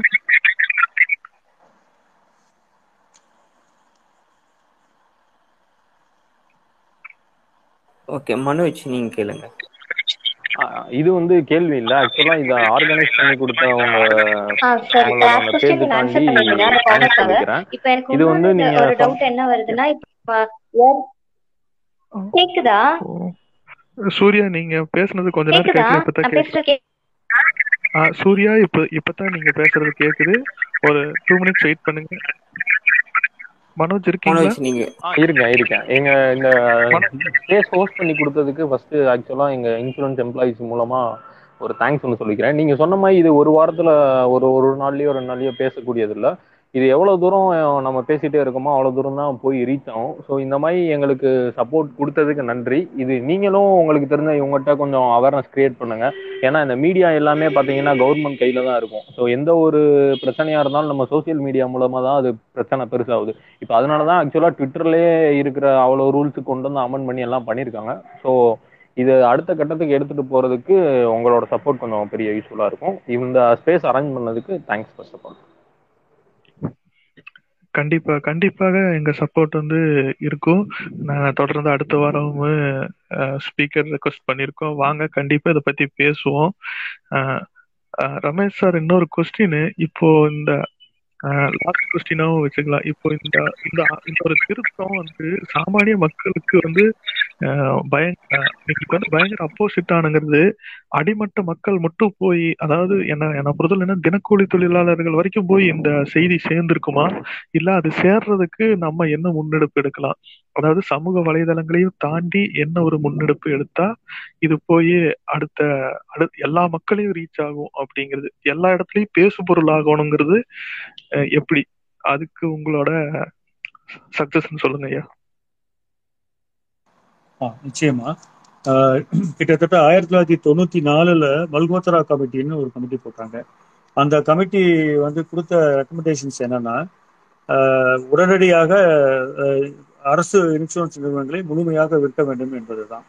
இன்றைக்கு ஆயிரத்தி ரெண்டாயிரத்தி இருபத்தி ஒன்று கிட்டத்தட்ட இருபத்தி ஏழு வருடங்கள் ஆஹ் இந்த தனியார் மையத்தை தள்ளி போட்டிருக்கோம். இன்றைக்கும் அரசு என்ன சொல்லி கொண்டிருக்குதுன்னா பொது இன்சூரன்ஸ் நிறுவனங்களையும் எல்ஐசியினுடைய பங்கையும் விற்கணும்னு சொல்லிட்டு இருக்கு இன்றைக்கு நூறு சதம் வந்து மூன்று நிறுவனங்கள் நூறு சதம் வந்து அரசு கையில தான் இருக்கு. அப்போ இந்த இருபத்தி ஏழு வருஷம் எப்படி நாம வந்து தள்ளி கொடுத்தோம் அப்படின்னா பிரச்சாரம் தான் பிரச்சாரம் தான். ஒரு ஒரு நா- ஒரு பெ- மிகப்பெரிய அரசு வந்திருக்கிற எல்லா அரசுமே சக்தி வாய்ந்த அரசா தான் இருந்திருக்கு. அந்த அரசை எதிர்த்து ஒரு ஐம்பதாயிரம் அறுபதாயிரம் ஊழியர்கள் இருக்கக்கூடிய ஒரு இன்சூரன்ஸ் நிறுவனம் என்ன செய்து விட முடியும் அப்படிங்கிறது தான் வந்து இன்றைய கேள்வி. ஆனால் இதை பொதுமக்களிடம் கொண்டு போய் ஒன்றரை கோடி கையெழுத்தை வந்து இந்தியால நம்ம அன்றைக்கு வாங்கி கொடுத்தோம் வாங்கி கொடுத்தோம். ஒன்றரை கோடி கையெழுத்து. முதல்ல வந்து ஒரு ஐம்பத்தஞ்சாயிரம் ஐம்பத்தஞ்சு லட்சம் கையெழுத்து தான் வந்து நரசிம்மராவிட்ட கொடுத்தோம். இந்த மல்கோத்தர கமிட்டிக்கு போட்டு வந்த பொழுது. அன்றைக்கு மரச நரசிம்மராவ் அவர்கள் எங்களுடைய தலைவர்கள் அந்த கையெழுத்தை கொண்டு போய் கொடுத்த பொழுது அவர் என்ன சொன்னாருன்னா ஆஹ், அன்றைக்கு எழுபது கோடி மக்கள் இருந்த நேரம் எழுபது கோடி மக்கள் இருக்கக்கூடிய இந்தியாவில் ஆஃப்டர் ஆல் ஒரு ஐம்பத்தஞ்சு லட்சம் கையெழுத்து வாங்கிட்டு வந்திருக்கீங்க. இதை வச்சு நான் வந்து உங்க பில்லை வந்து நான் நிப்பாட்டணுமா அப்படின்னு கேட்டாரு. அதற்கு எங்க தலைவர்கள் பதில் சொன்னார்கள். ஆஃப்டர் ஆல் எழுபது கோடி இருக்க மக்கள் இருக்கக்கூடிய ஜனத்தொகையில ஆஃப்டர் ஆல் நாலு லட்சம் ஓட்டு வாங்கிட்டு நீங்க பிரதம மந்திரியாக இருக்கும் பொழுது ஏன் ஐம்பத்தஞ்சு லட்சம் கையெழுத்து இந்த சட்டத்தை நிறுத்தாதுன்னு கேட்டாங்க. நின்றுச்சு அப்புறம் ஒன்றரை கோடி கையெழுத்து. இன்றைக்கு இன்றைக்கும் நாங்கள் என்னன்னா இந்த போராட்டத்துல அஹ், மான் பெருசா புலி பெருசா. புலியை வந்து மான் அடித்துக் கொள்வதற்கு அடித்துக் கொள்வதற்காக விரட்டுகிறது. தொழிற்சங்கங்கள் வந்து அஹ், நாங்க ஓடல. எதிர்த்து நின்று ஃபைட் பண்றோம். எதிர்த்து வந்து ஃபைட் பண்றோம். அந்த ஒரு கான்ட்ராஸ்டா நீங்க பார்க்கணும். அதை விட வேகமாக அரசை விட வேகமாக அரசை விட விவேகம் விவேகமாக மூர்க்கமாக நாங்க இந்த இந்த இந்த பில்லை எதிர்க்கிறோம். எப்படி எதிர்க்கிறோம்னா மக்கள்கிட்ட தான் போய் இந்த இருபது இருபது இருபத்தைந்து நாட்களாக நாங்கள் அஹ், கிட்டத்தட்ட நூறு எம்பிக்களை பார்த்துருக்கோம். நூறு எம்பிக்களை பார்த்துருக்கோம். அவங்கள்ட்ட போய் மனு கொடுத்துருக்கோம். அவங்க எங்களோட இன்ட்ராக்ட் பண்றாங்க. அதே போல பிரஸ் பிரஸ்ல வந்து கிட்டத்தட்ட தமிழ்நாட்டுல இதை எழுதாத பத்திரிகையே இல்லை என்ற அளவுக்கு பிரஸ்ல வந்து இந்த தமிழ்நாடு முழுக்க இன்சூரன்ஸ் ஊழியர்கள் எதிர்வினையாற்றி இருக்காங்க. டிவி மீடியால நிறைய நியூஸஸ் ஐட்டம் வந்திருக்கு இன்டர்வியூ வந்திருக்கு பண்ணிட்டு இருக்கோம் இதை தாண்டி பொதுமக்கள்கிட்ட வந்து மக்கள் சந்திப்பு இயக்கம் மூலமாக நாங்கள் பொதுமக்களை சந்திக்க போகிறோம். ஏற்கனவே சந்தித்து கொண்டிருக்கோம் மீண்டும் நாங்கள் மிக தீவிரமாக துவங்க போகிறோம். நாடக வடிவில மக்களை போய் சந்திக்க போகிறோம். சந்திக்க போகிறோம். அதே போல உங்களை போன்ற ட்விட்டர் போன்ற பல்வேறு அஹ், நண்பர்களுடைய உதவியோடு நாங்கள் தயாராக இருக்கிறோம். நிச்சயமாக எல்லாத்தையும் போவோம். சோசியல் மீடியாவையும் பயன்படுத்துவதற்கு எங்களுடைய எங்களுடைய அமைப்பு திட்டமிட்டு இருக்கிறது அதையும் நாங்கள் பயன்படுத்தி கொண்டு- இருக்கிறோம். கூடுதலாக பயன்படுத்த வேண்டும் என்ற கோரிக்கையும் நாங்கள் வந்து வைத்து பேசியிருக்கிறோம். அப்போ பொதுமக்களுக்கு போய் சேர்ந்துச்சா அப்படிங்கிற கேள்வி நீங்க கேட்டிருக்கீங்க. நிச்சயமாக அடித்தட்ட மக்களுக்கு அஹ், அந்த அந்த அளவுக்கு போய் சேர்ந்துச்சாங்கிறது நம்ம விவாதிக்க வேண்டிய விஷயமா தான் இருக்கிறது. போய் சேர் சேர்ப்பதற்கான அனைத்து விதமான பிரச்சார வடிவங்களையும் யுக்திகளையும் அது பழமையான வடிவமாக இருந்தாலும் சரி புதிய வடிவமாக இருந்தாலும் சரி இன்சூரன்ஸ் ஊழியர்களும் அதிகாரிகளும் அதை செய்வாங்க. நிச்சயமா செஞ்சிட்டு இருக்கோம் நன்றி நன்றிங்க ஐயா. ஐயா இன்- இன்னொரு இன்னொரு கொஸ்டினுங்க ஐயா. சூர்யா இங்க தொடராம விட்ட ஒரு கொஸ்டின் இப்போ வந்து இயர்லி டுவெல் ருபீஸ் வந்து எடுத்து டுவெல் லேக்ஸ் கிளைம் வரும். இந்த லாஸ்ட கவர்மெண்ட் எப்படி சரி கட்டும்? எப்படி மணி வந்து ரொட்டேஷன் ஆகும் ஐயா. ரொம்ப ரொம்ப அருமையான கேள்விதான். இன்சூரன்ஸ் என்பது என்னன்னா spreading the loss of you to many தான். அப்போ நாங்க வந்து ஃபயர் இன்சூரன்ஸ்னு ஒன்று பண்றோம். வண்டிகளுக்கு மோட்டார் இன்சூரன்ஸ்னு பண்றோம். அப்புறம் கப்பல்களுக்கும் கப்பல்களை ஏற்றிக்கொள்ளக்கூடிய இதுக்கும் மெரைன் இன்சூரன்ஸ் பண்றோம். மெடிக்கல் இன்சூரன்ஸ் பண்றோம். பர்சனல் ஆக்சிடென்ட்ஸ் இப்படி பல்வேறு இன்சூரன்ஸ்கள் இந்தியாவில் நம்ம இன்னைக்கு அறிமுகப்படுத்தி கடந்த ஐம்பது ஆண்டுகளாக இந்த சேவையில் செஞ்சு கொண்டிருக்கோம். அப்போ எங்களுடைய நோக்கம் என்னன்னா ஒரு இன்சூரன்ஸ்ல கிடைக்கக்கூடிய ஒரு வகையான இன்சூரன்ஸ்ல கிடைக்கக்கூடிய நஷ்டம் என்பது வேறு வகையான இன்சூரன்ஸ்ல கிடைக்கக்கூடிய லாபத்தினால் நாங்கள் ஈடுபட்டோம் இதுக்கு வந்து என்னன்னா இதுதான் வந்து இந்த இன்சூரன்ஸினுடைய பிரீமியத்தை செட் பண்ணதுக்கான ஒரு மூலதனம். அப்போ பன்னெண்டு ரூபாயில வந்து நாங்கள் வந்து கொடுக்கக்கூடிய பாலிசியில வெறும் நூறு ரூபாய் தான் எங்களுக்கு பிரீமியம் வருதுன்னா முன்னூத்தி ஐம்பது ரூபாய் வந்து நாங்க கிளைம் கொடுக்குறோம் கிளைம் கொடுக்குறோம். Three hundred fifty percentage claim நாங்க கொடுக்குறோம். அதே போல தமிழக அரசு கொடுக்கக்கூடிய அந்த காப்பீட்டு திட்டம் அதுல வந்து இருநூறு கோடி ரூபாய் தான் எங்களுக்கு பிரீமியம் வருது வருடத்திற்கு. ஆனால் இருநூத்தி முப்பது கோடி ரூபாய் அளவுக்கு கிளைம் வந்து கொடுக்குறோம். கடந்த வாரம் ஒரு பத்திரிகை கூட இந்த செய்தியை எழுதினதை நம்ம பார்க்கிறோம் பார்க்கிறோம். ஆக இந்த லாஸை வந்து எப்படி நாங்கள் சமாளிக்கிறோம் என்றால் எங்களுடைய இன்வெஸ்ட்மெண்ட்ல கிடைக்கக்கூடிய ப்ராஃபிட் நான் சொன்னேன் இல்லையா பத்தொன்பது புள்ளி அஞ்சு லட்சம் ரூபாய் மூலதனத்துல இன்றைக்கு நாங்க எங்க கையில வந்து ரெண்டு லட்சம் கோடி ரூபாய் அசட் வச்சிருக்கோம். ஒரு லட்சத்தி எழுபத்தெட்டாயிரம் கோடி ரூபாய் வந்து இன்வெஸ்ட்மெண்ட் வச்சிருக்கோம். அந்த இன்வெஸ்ட்மெண்ட்ல இருக்கக்கூடிய கெயினை வந்து இப்படி நாங்கள் வந்து சரி கட்டுறோம். சமயங்கள்ல ரெண்டாயிரத்தி பதினெட்டுல இருந்து எங்களுக்கு ஒவ்வொரு வருடமும் வந்து சில இழப்பு தான் ஏற்படுது. ஆனால் பொதுமக்களுடைய சேவை கஜா புயல் தானே புயல் போன்ற பல்வேறு புயல்கள்ல இடர்பாடுகள்ல மக்களுக்கு தாண்டி இந்த பணம் வேறு யாருக்கு அப்படிங்கிற சிந்தனையோடு செயல்படுவதனாலதான் எங்களால இது செய்ய முடியுது. மிக்க மிக்க நன்றிங்க ஐயா. ஆஹ் இந்த சட்ட திருத்தத்தை குறித்து அடிப்படை தகவல்களையும் இந்த சட்ட திருத்தத்தால் ஏற்படும் விளைவுகளையும் சிறந்த முறையில் அனைவருக்கும் எளிமையாக சென்று சேரும்படி எங்கள் நிகழ்வில் வந்து கலந்து கொண்டமைக்கு மிக்க நன்றி கண்டிப்பா நீங்க அடுத்த ஒரு அமர்வுலையும் அடுத்த வாரம் வாங்க. இத பத்தி இன்னும் நிறைய சொல் நிறைய கருத்துக்களை சொல்லுங்க. அது எப்படி வந்து சாமானிய மக்களுக்கு வந்து தனியார் மயமானா சாமானிய மக்களுக்கு எப்படி அது எட்டாக்கணி ஆகும்? அதை கொண்டு போய் நம்ம ஒவ்வொரு தளத்திலையும் சேர்த்துருக்கு எங்களோட முழு ஒத்துழைப்பு நாங்க தரோம். அதே போல நீங்களும் வாங்க அடுத்த வாரம். இந்த அமர்வை வந்து இரண்டாவது அமர்வா அடுத்த வாரம் தொடர்றோம். மனோஜ் விஜய் கண்டிப்பா எங்களால முடிஞ்ச சப்போர்ட்டும் நாங்க வந்து தந்துகிட்டே இருப்போம். நீங்களும் எல்லாரும் எல்லாத்துக்கிட்டையும் இந்த விஷயத்த ஷேர் பண்ணுங்க. கண்டிப்பா இது வந்து எல்லாத்துக்கும் தெரியப்பட வேண்டிய விஷயம். இப்ப கிடைச்சிட்டு இருக்க சாமானிய மக்களுக்கு கிடைச்சிட்டு இருக்க இந்த இன்சூரன்ஸ் தொகை வந்து தனியார் கிட்ட போனா எட்டாக்கணி ஆகுங்கிறத வந்து நம்ம தெளிவா எல்லாத்துக்கிட்டையும் சொல்லணும்னு ஆசைப்படுறோம். ரமேஷ் சார் ரொம்ப நன்றிங்க ஐயா. இந்த அமர்ல இருந்து அதான் நன்றி வந்து அஹ், நாங்கள் தான் உங்களுக்கு சொல்லணும். அஹ், இது ஒரு மிகப்பெரிய அளவுக்கான ஒரு போராட்டம். அஹ், வாழ்வ அது இந்திய நாட்டு மக்களினுடைய நலன் காக்குவதற்கான இந்த போராட்டம். இந்த போராட்டத்துல இப்படி ஒரு வாய்ப்பு எங்களுக்கு ஒரு நல்ல வாய்ப்பு ஏற்படுத்தி கொடுத்த இந்த அமைப்பாளர்களுக்கு நிச்சயமாக நன்றி நன்றி. நாங்க தான் உங்களுக்கு நன்றி சொல்லணும். அதே போல வார வாரம் வந்து நீங்க இதை கொண்டு போகணும்னு சொல்ற விஷயம் மிக அருமையான விஷயமா இருக்கு. பல்வேறு விஷயங்கள் நம்ம பேசலாம். ஆஹ், அதே போல என்னுடைய ஆலோசனை என்ன இப்படி பேசுவதற்கு பல ஆட்கள் வந்து இந்த துறையில இருக்காங்க. அதிகாரிகள் ஊழியர்கள் இப்படி இருக்காங்க. நம்ம வந்து ஆல்டர்னேட்டிவா மாற்றி மாற்றி போனா கேட்பதற்கும் அவங்களுக்கு புதிய விஷயங்கள் கிடை கிடைக்கும். அப்படிங்கறது நான் வந்து பதிவு பண்ண விரும்புகிறேன். ஒட்டுமொத்தமாக ஆஹ், இந்த இந்த ஏற்- ஏற்பாடுகளை ஏற்படுத்தி கொடுத்த அமைப்பாளர்களுக்கு மிக்க நன்றி. நன்றி நன்றி அண்ணா. எனக்கு ஒரு சின்ன ஒரு டவுட் தான். ஒன்றும் இல்லை. இப்போ அந்த வெவ்வேறு ஏற்பாளர்கள் ஊழியர்கள்லாம் வந்து பேசுறேன்னு சொல்லிருங்க அதையும் நீங்களே வந்து உங்க மூலயமாவே வந்து வந்துட்டாங்க அப்படின்னா எங்களுக்கு இன்னும் வந்து ஈஸியா இருக்கும். அதே போல வந்து எங்களால முடிஞ்ச அளவுக்கு வந்து நான் இதுல எவ்வளவு சப்போர்ட் பண்ண முடியுமோ நாங்க கண்டிப்பா சப்போர்ட் பண்ணி இந்த விஷயங்களை ஒவ்வொரு மக்களுக்கும் வந்து எடுத்துரைத்து என்ன சுச்சுவேஷன் போயிட்டு இருக்குன்னு சொல்லி கண்டிப்பா நாங்களும் தெரியப்படுத்துறோம். நன்றிங்க ஐயா நன்றி. ரொம்ப நன்றி ரமேஷ் தோழர். மனோஜ் நன்றி. இன்னொரு அமர்வுல கண்டிப்பா பேசுவோம். இன்று திங்கட்கிழமை அடுத்த திங்கட்கிழமை நம்ம இணையலாம். கண்டிப்பா. ஆஹ் நன்றி தோழர் நன்றி.